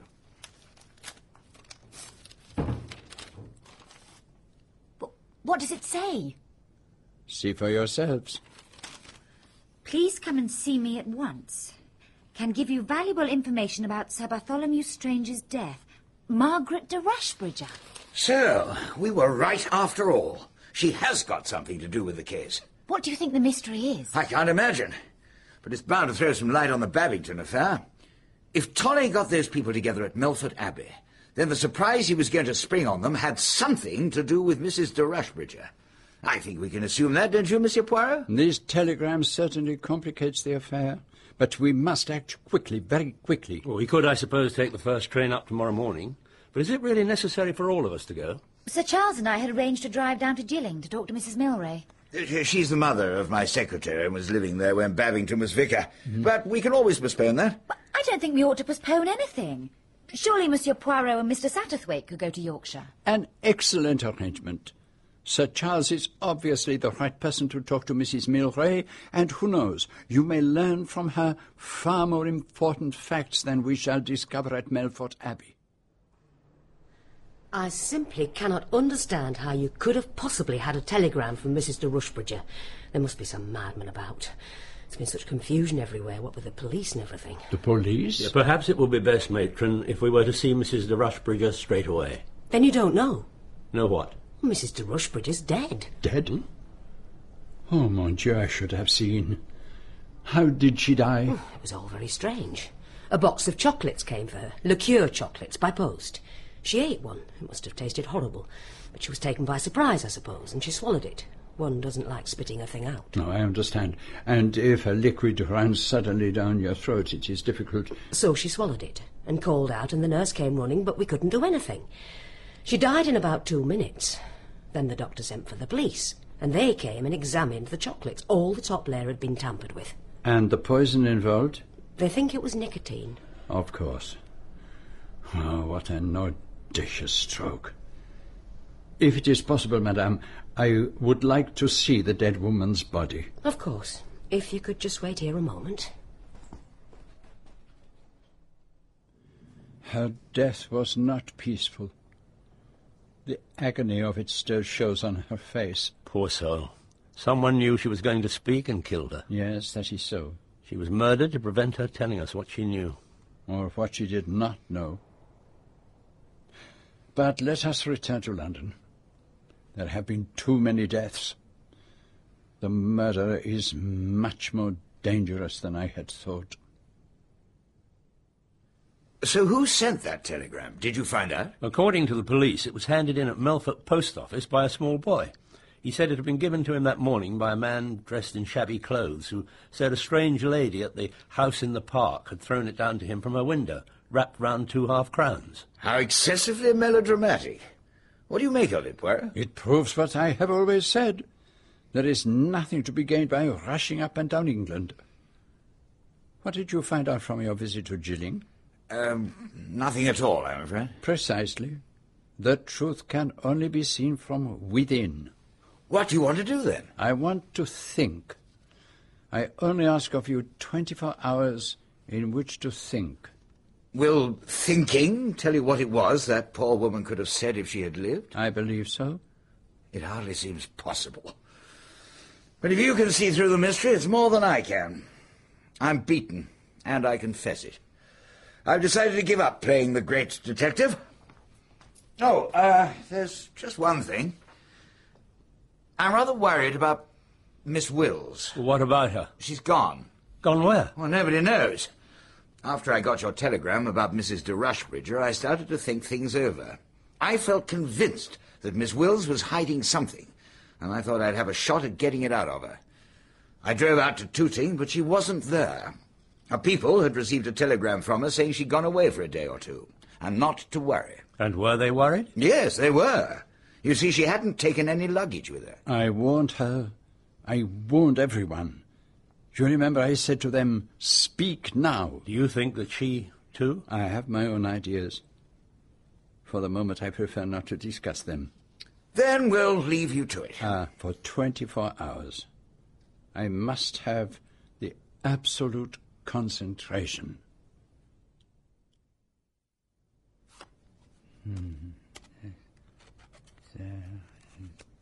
What on earth are you doing? Building card houses. it is not that I have become childish in my dotage. It is an old habit of mine and most stimulating to the mind. This morning, first thing, I go out and buy a pack of cards. Unfortunately, I make an error. They are not real cards. Oh, they've sold you Happy Families. Hmm? What is that, the happy family? It's a game. Children play it in the nursery. Ah, hmm, they serve just as well. Master Bun the baker's son. I always loved him. And here's Mrs. Mugg, the milkman's wife. I suppose that's me. Oh, why is that funny card you, mademoiselle? Because of the name. Charles and I are going to be married. And his name's not really Cartwright at all, it's Mugg. So I'm going to be Lady Mugg. And is that why he no longer wants to play the great detective? Perhaps it is. But aren't you going to wish me happiness? Oh, I do wish you happiness, mademoiselle. The happiness that endures. The happiness that is built on a rock. I'll tell Charles you called him a rock. But what do you hope to find from your happy family house? Ah, it is the question I ask myself without ceasing. Why was Mr. Babington killed? When I can answer that, the case will be solved. Well, I'll leave you to it. I'm sorry to have disturbed you. No, no. Charles and I are going to the dress rehearsal of Little Dog Laughed. It's the first night tomorrow. Oh, mon Dieu. What is it? Has something happened?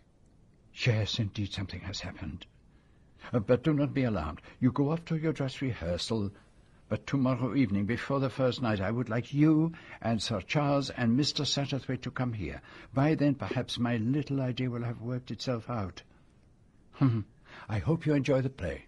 Goodbye then, Monsieur Poirot. I wish I knew what you were up to. But yes, everything explains itself. A motive such as I have never come across. The happy families, I need them no longer.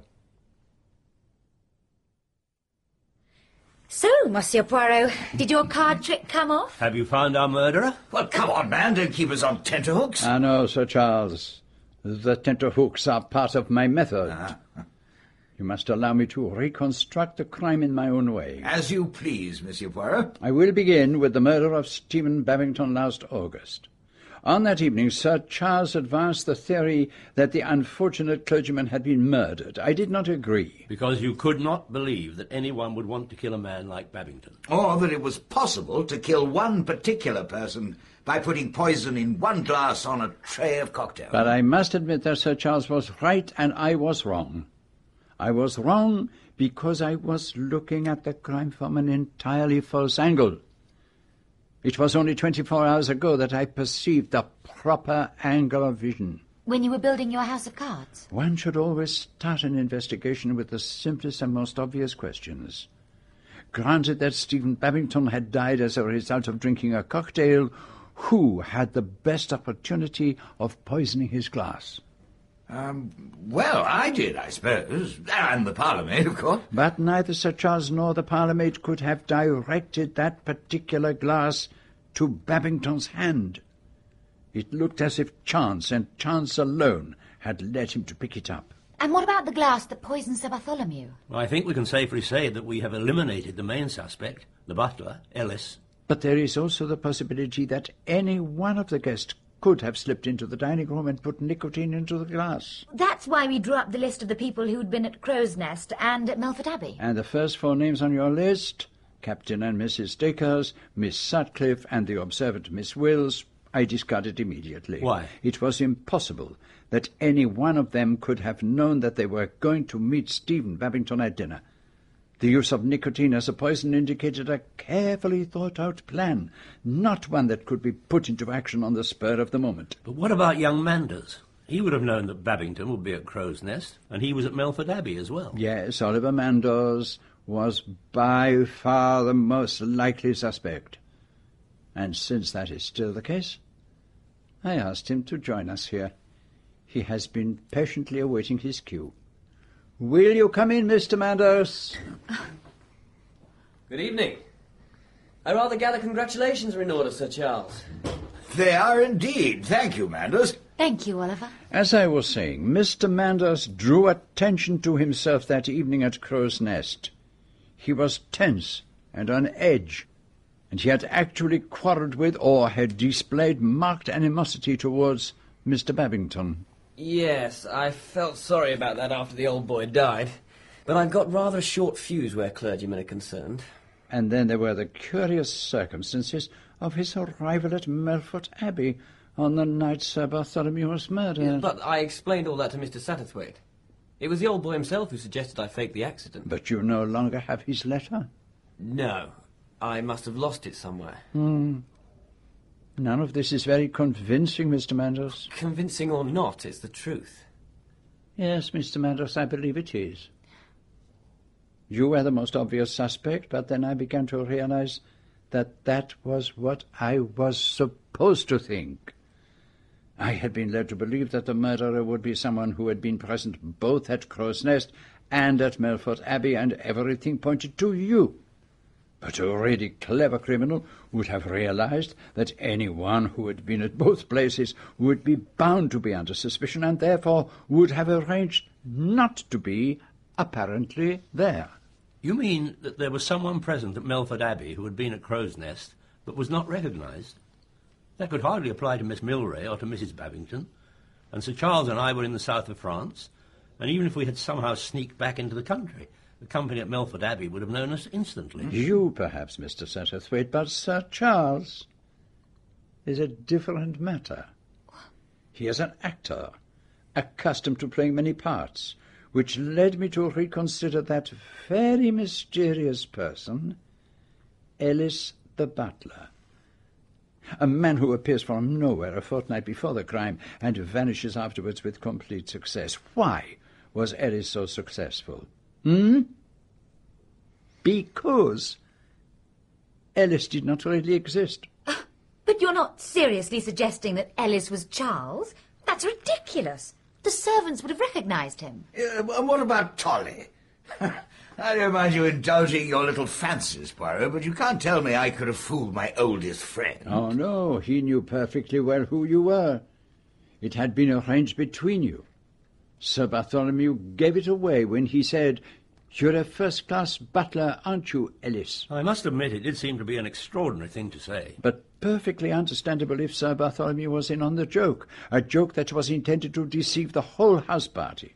Hence Sir Bartholomew's cheerful humour and his remark to Miss Sutcliffe about the surprise he was going to spring on everyone. And after the murder had been accomplished, Ellis left by the secret passage, resumed his own identity, and two days later was strolling through the gardens at Monte Carlo, ready to be shocked and surprised by the news of his old friend's death. I really cannot believe a word of this. What about the blackmailing letters we discovered in Ellis's room? They were written by Sir Charles, who then contrived to have you discover them. And just consider the opportunities available to a butler.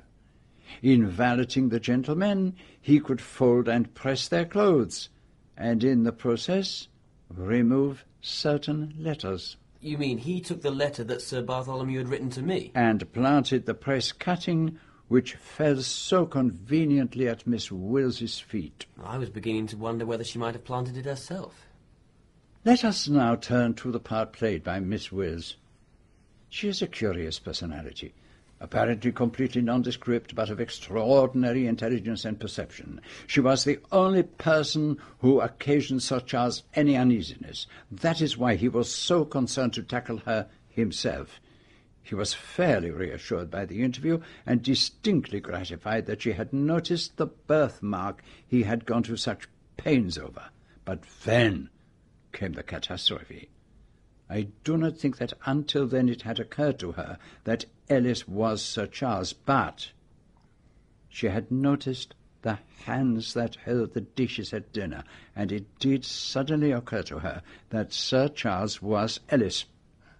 And so she asked him to pretend to hand her a dish of vegetables. But it was not whether the birthmark was on the left or the right wrist that interested her. She wanted a pretext to study his hands. You're making this up. How can you possibly know what happened? Because I've been talking with her, mademoiselle.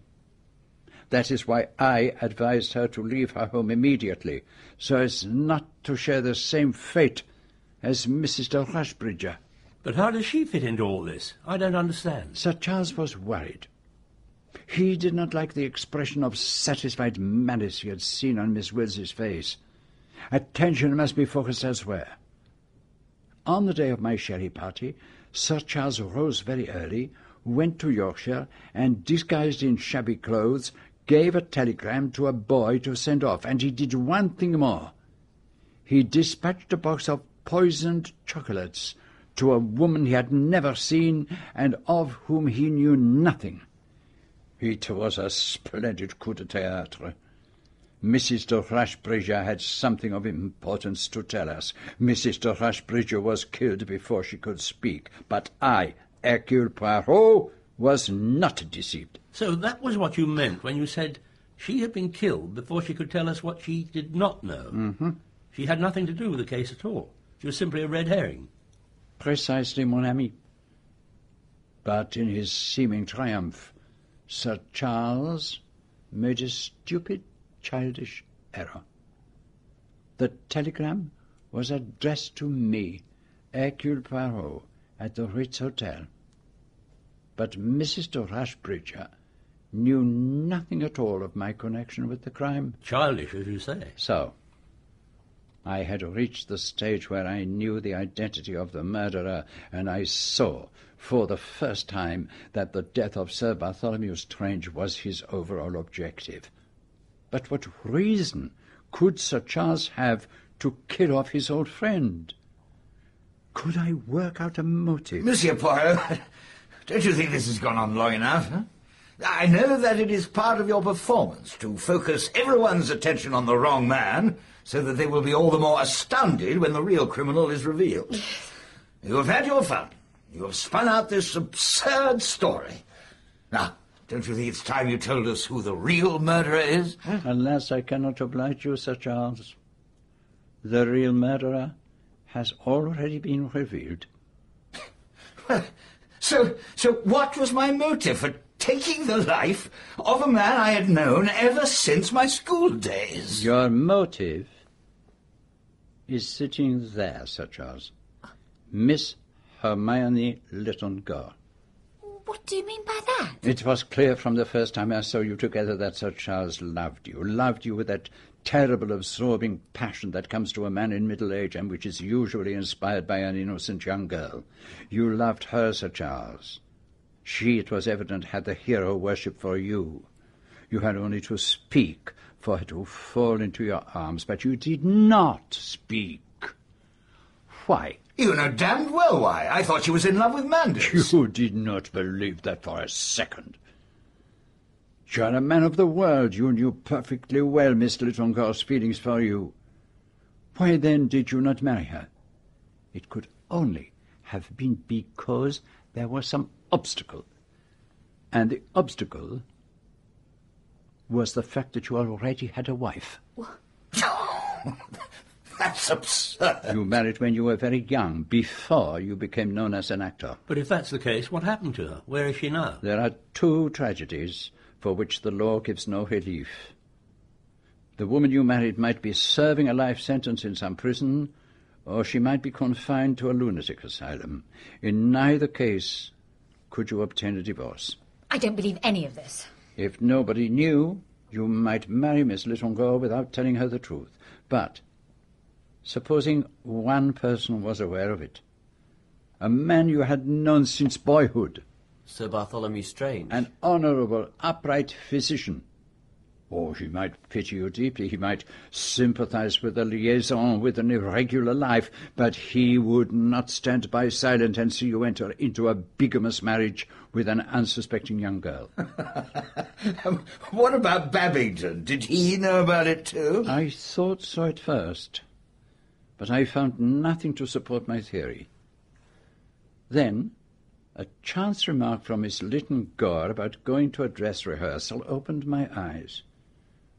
The poison in the glass picked up by Mr. Babington was intended for any of those present in the room, with three exceptions.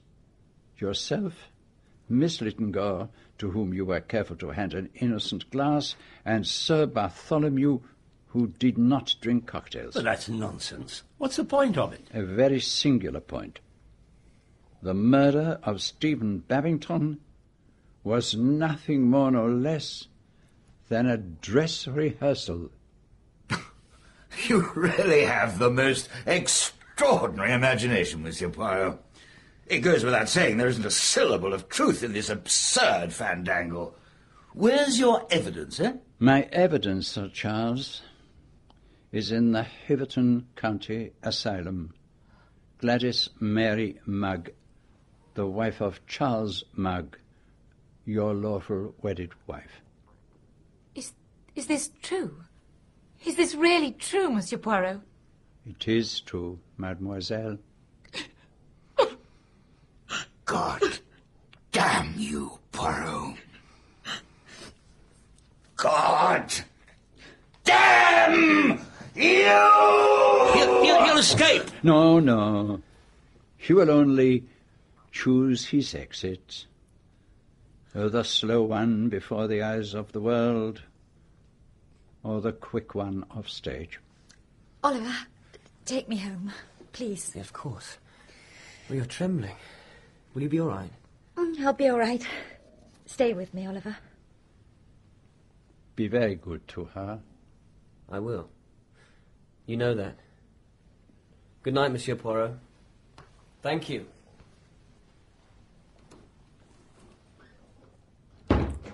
My dear Poirot, you have been wonderful, absolutely wonderful.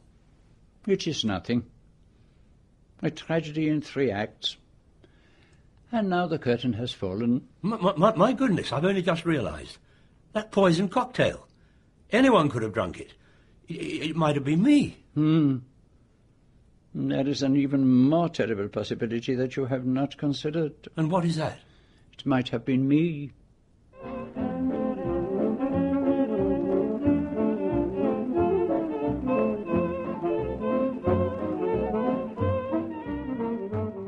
In Agatha Christie's three-act tragedy, Hercule Poirot was played by John Moffatt, Mr. Satterthwaite by George Cole, Sir Charles Cartwright, Michael Cochrane, Sir Bartholomew Strange, Clive Merrison, Egg Lytton Gore, Beth Chalmers, Lady Mary Lytton Gore, Pauline Jameson, Oliver Manders, Carl Prekopp, Muriel Wills, Elizabeth Proud, Angela Sutcliffe, Gemma Churchill, Captain Dacres, Nigel Anthony, Cynthia Dacres, Paula Jacobs, the Reverend Stephen Babington, Peter Marinker, Mrs. Babington, Patricia Scott, Colonel Johnson, John Baddeley.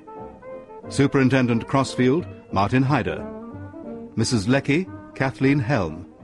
Miss Milray, Helen Longworth. Doris the model, Angela Sims. The matron, Natasha Pyne. The little boy, Tom Glenister.